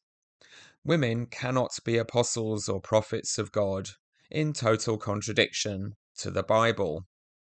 Lie number six. Trans people who have already transitioned will be welcomed and loved in the church. In reality, they have to get First Presidency approval to be baptized, will be forbidden from receiving the priesthood or setting foot in a temple for the rest of their mortal lives, like black people used to be, and will be unable to fulfill several categories of church callings, although which ones those are is not specified in the handbook. Lie number seven. Mormon is, quote, a nickname pejoratively attached to our church by our enemies, close quote, rather than a name we have been proud to use and taught to be proud to use for 190 years. Growing up, I never imagined I would find myself in a position where I would be in public, loyal opposition to the apostles and prophets of the church for something as outrageous and simple as they constantly lie and steal from the poor in public. You'd think it would be something more complicated and nuanced than that, but it really isn't. They do loads of more subtle, shady stuff as well and all the systems that used to hold the church together are collapsing because of their endemic organizational and ideological incompetence, which also matters and is a big part of what I'm exploring in this podcast, along with the rest of the Bloggernacle. But they are also lying and stealing in front of everyone's faces, if you prefer things really simple. And they aren't getting away with it. The members are noticing and leaving in droves, and they aren't being replaced fast enough, as the journalist tried to point out to Susan Bednar's husband. Once again, I invite all the local leaders of the Church of Jesus Christ of Latter day Saints who want the church to survive to open your eyes and see this and do something about it. I am by talking publicly about it. My wife Lynn is by publicly voting about it. Yesterday we attended our Canterbury Stake conference, and she bravely stood up in front of a host of our lifelong friends and family members, and she simply voted opposed to the First Presidency and 12 apostles doing this to our church, continuing to serve in their callings. She did the same in our ward conference last year, but I think this is the first time this has ever happened in a Canterbury Stake conference. And she intends to continue doing this, along with all the other people doing the same in their stakes now, until it becomes normal and inspires others to join in if they feel the need to remember that they are not powerless and voiceless in the Church if they claim and exercise their scripturally guaranteed common consent right to withdraw their sustaining support of these corrupt and failing leaders and insist they are replaced by people who don't lie and steal. It's really not that much to ask when you stand up to all the conditioning and allow yourself to think about it. Brothers and sisters, it is proposed that we sustain as general authorities of the Church Russell M. Nelson as prophet, seer, and revelator, and president of the Church of Jesus Christ of the Day Saints. Dallin H. Oaks as first counselor in the first presidency, and Henry B. Eyring as second counselor in the first presidency. Those in favor may manifest it by the uplift. Any opposed may manifest. I oppose. Thank you.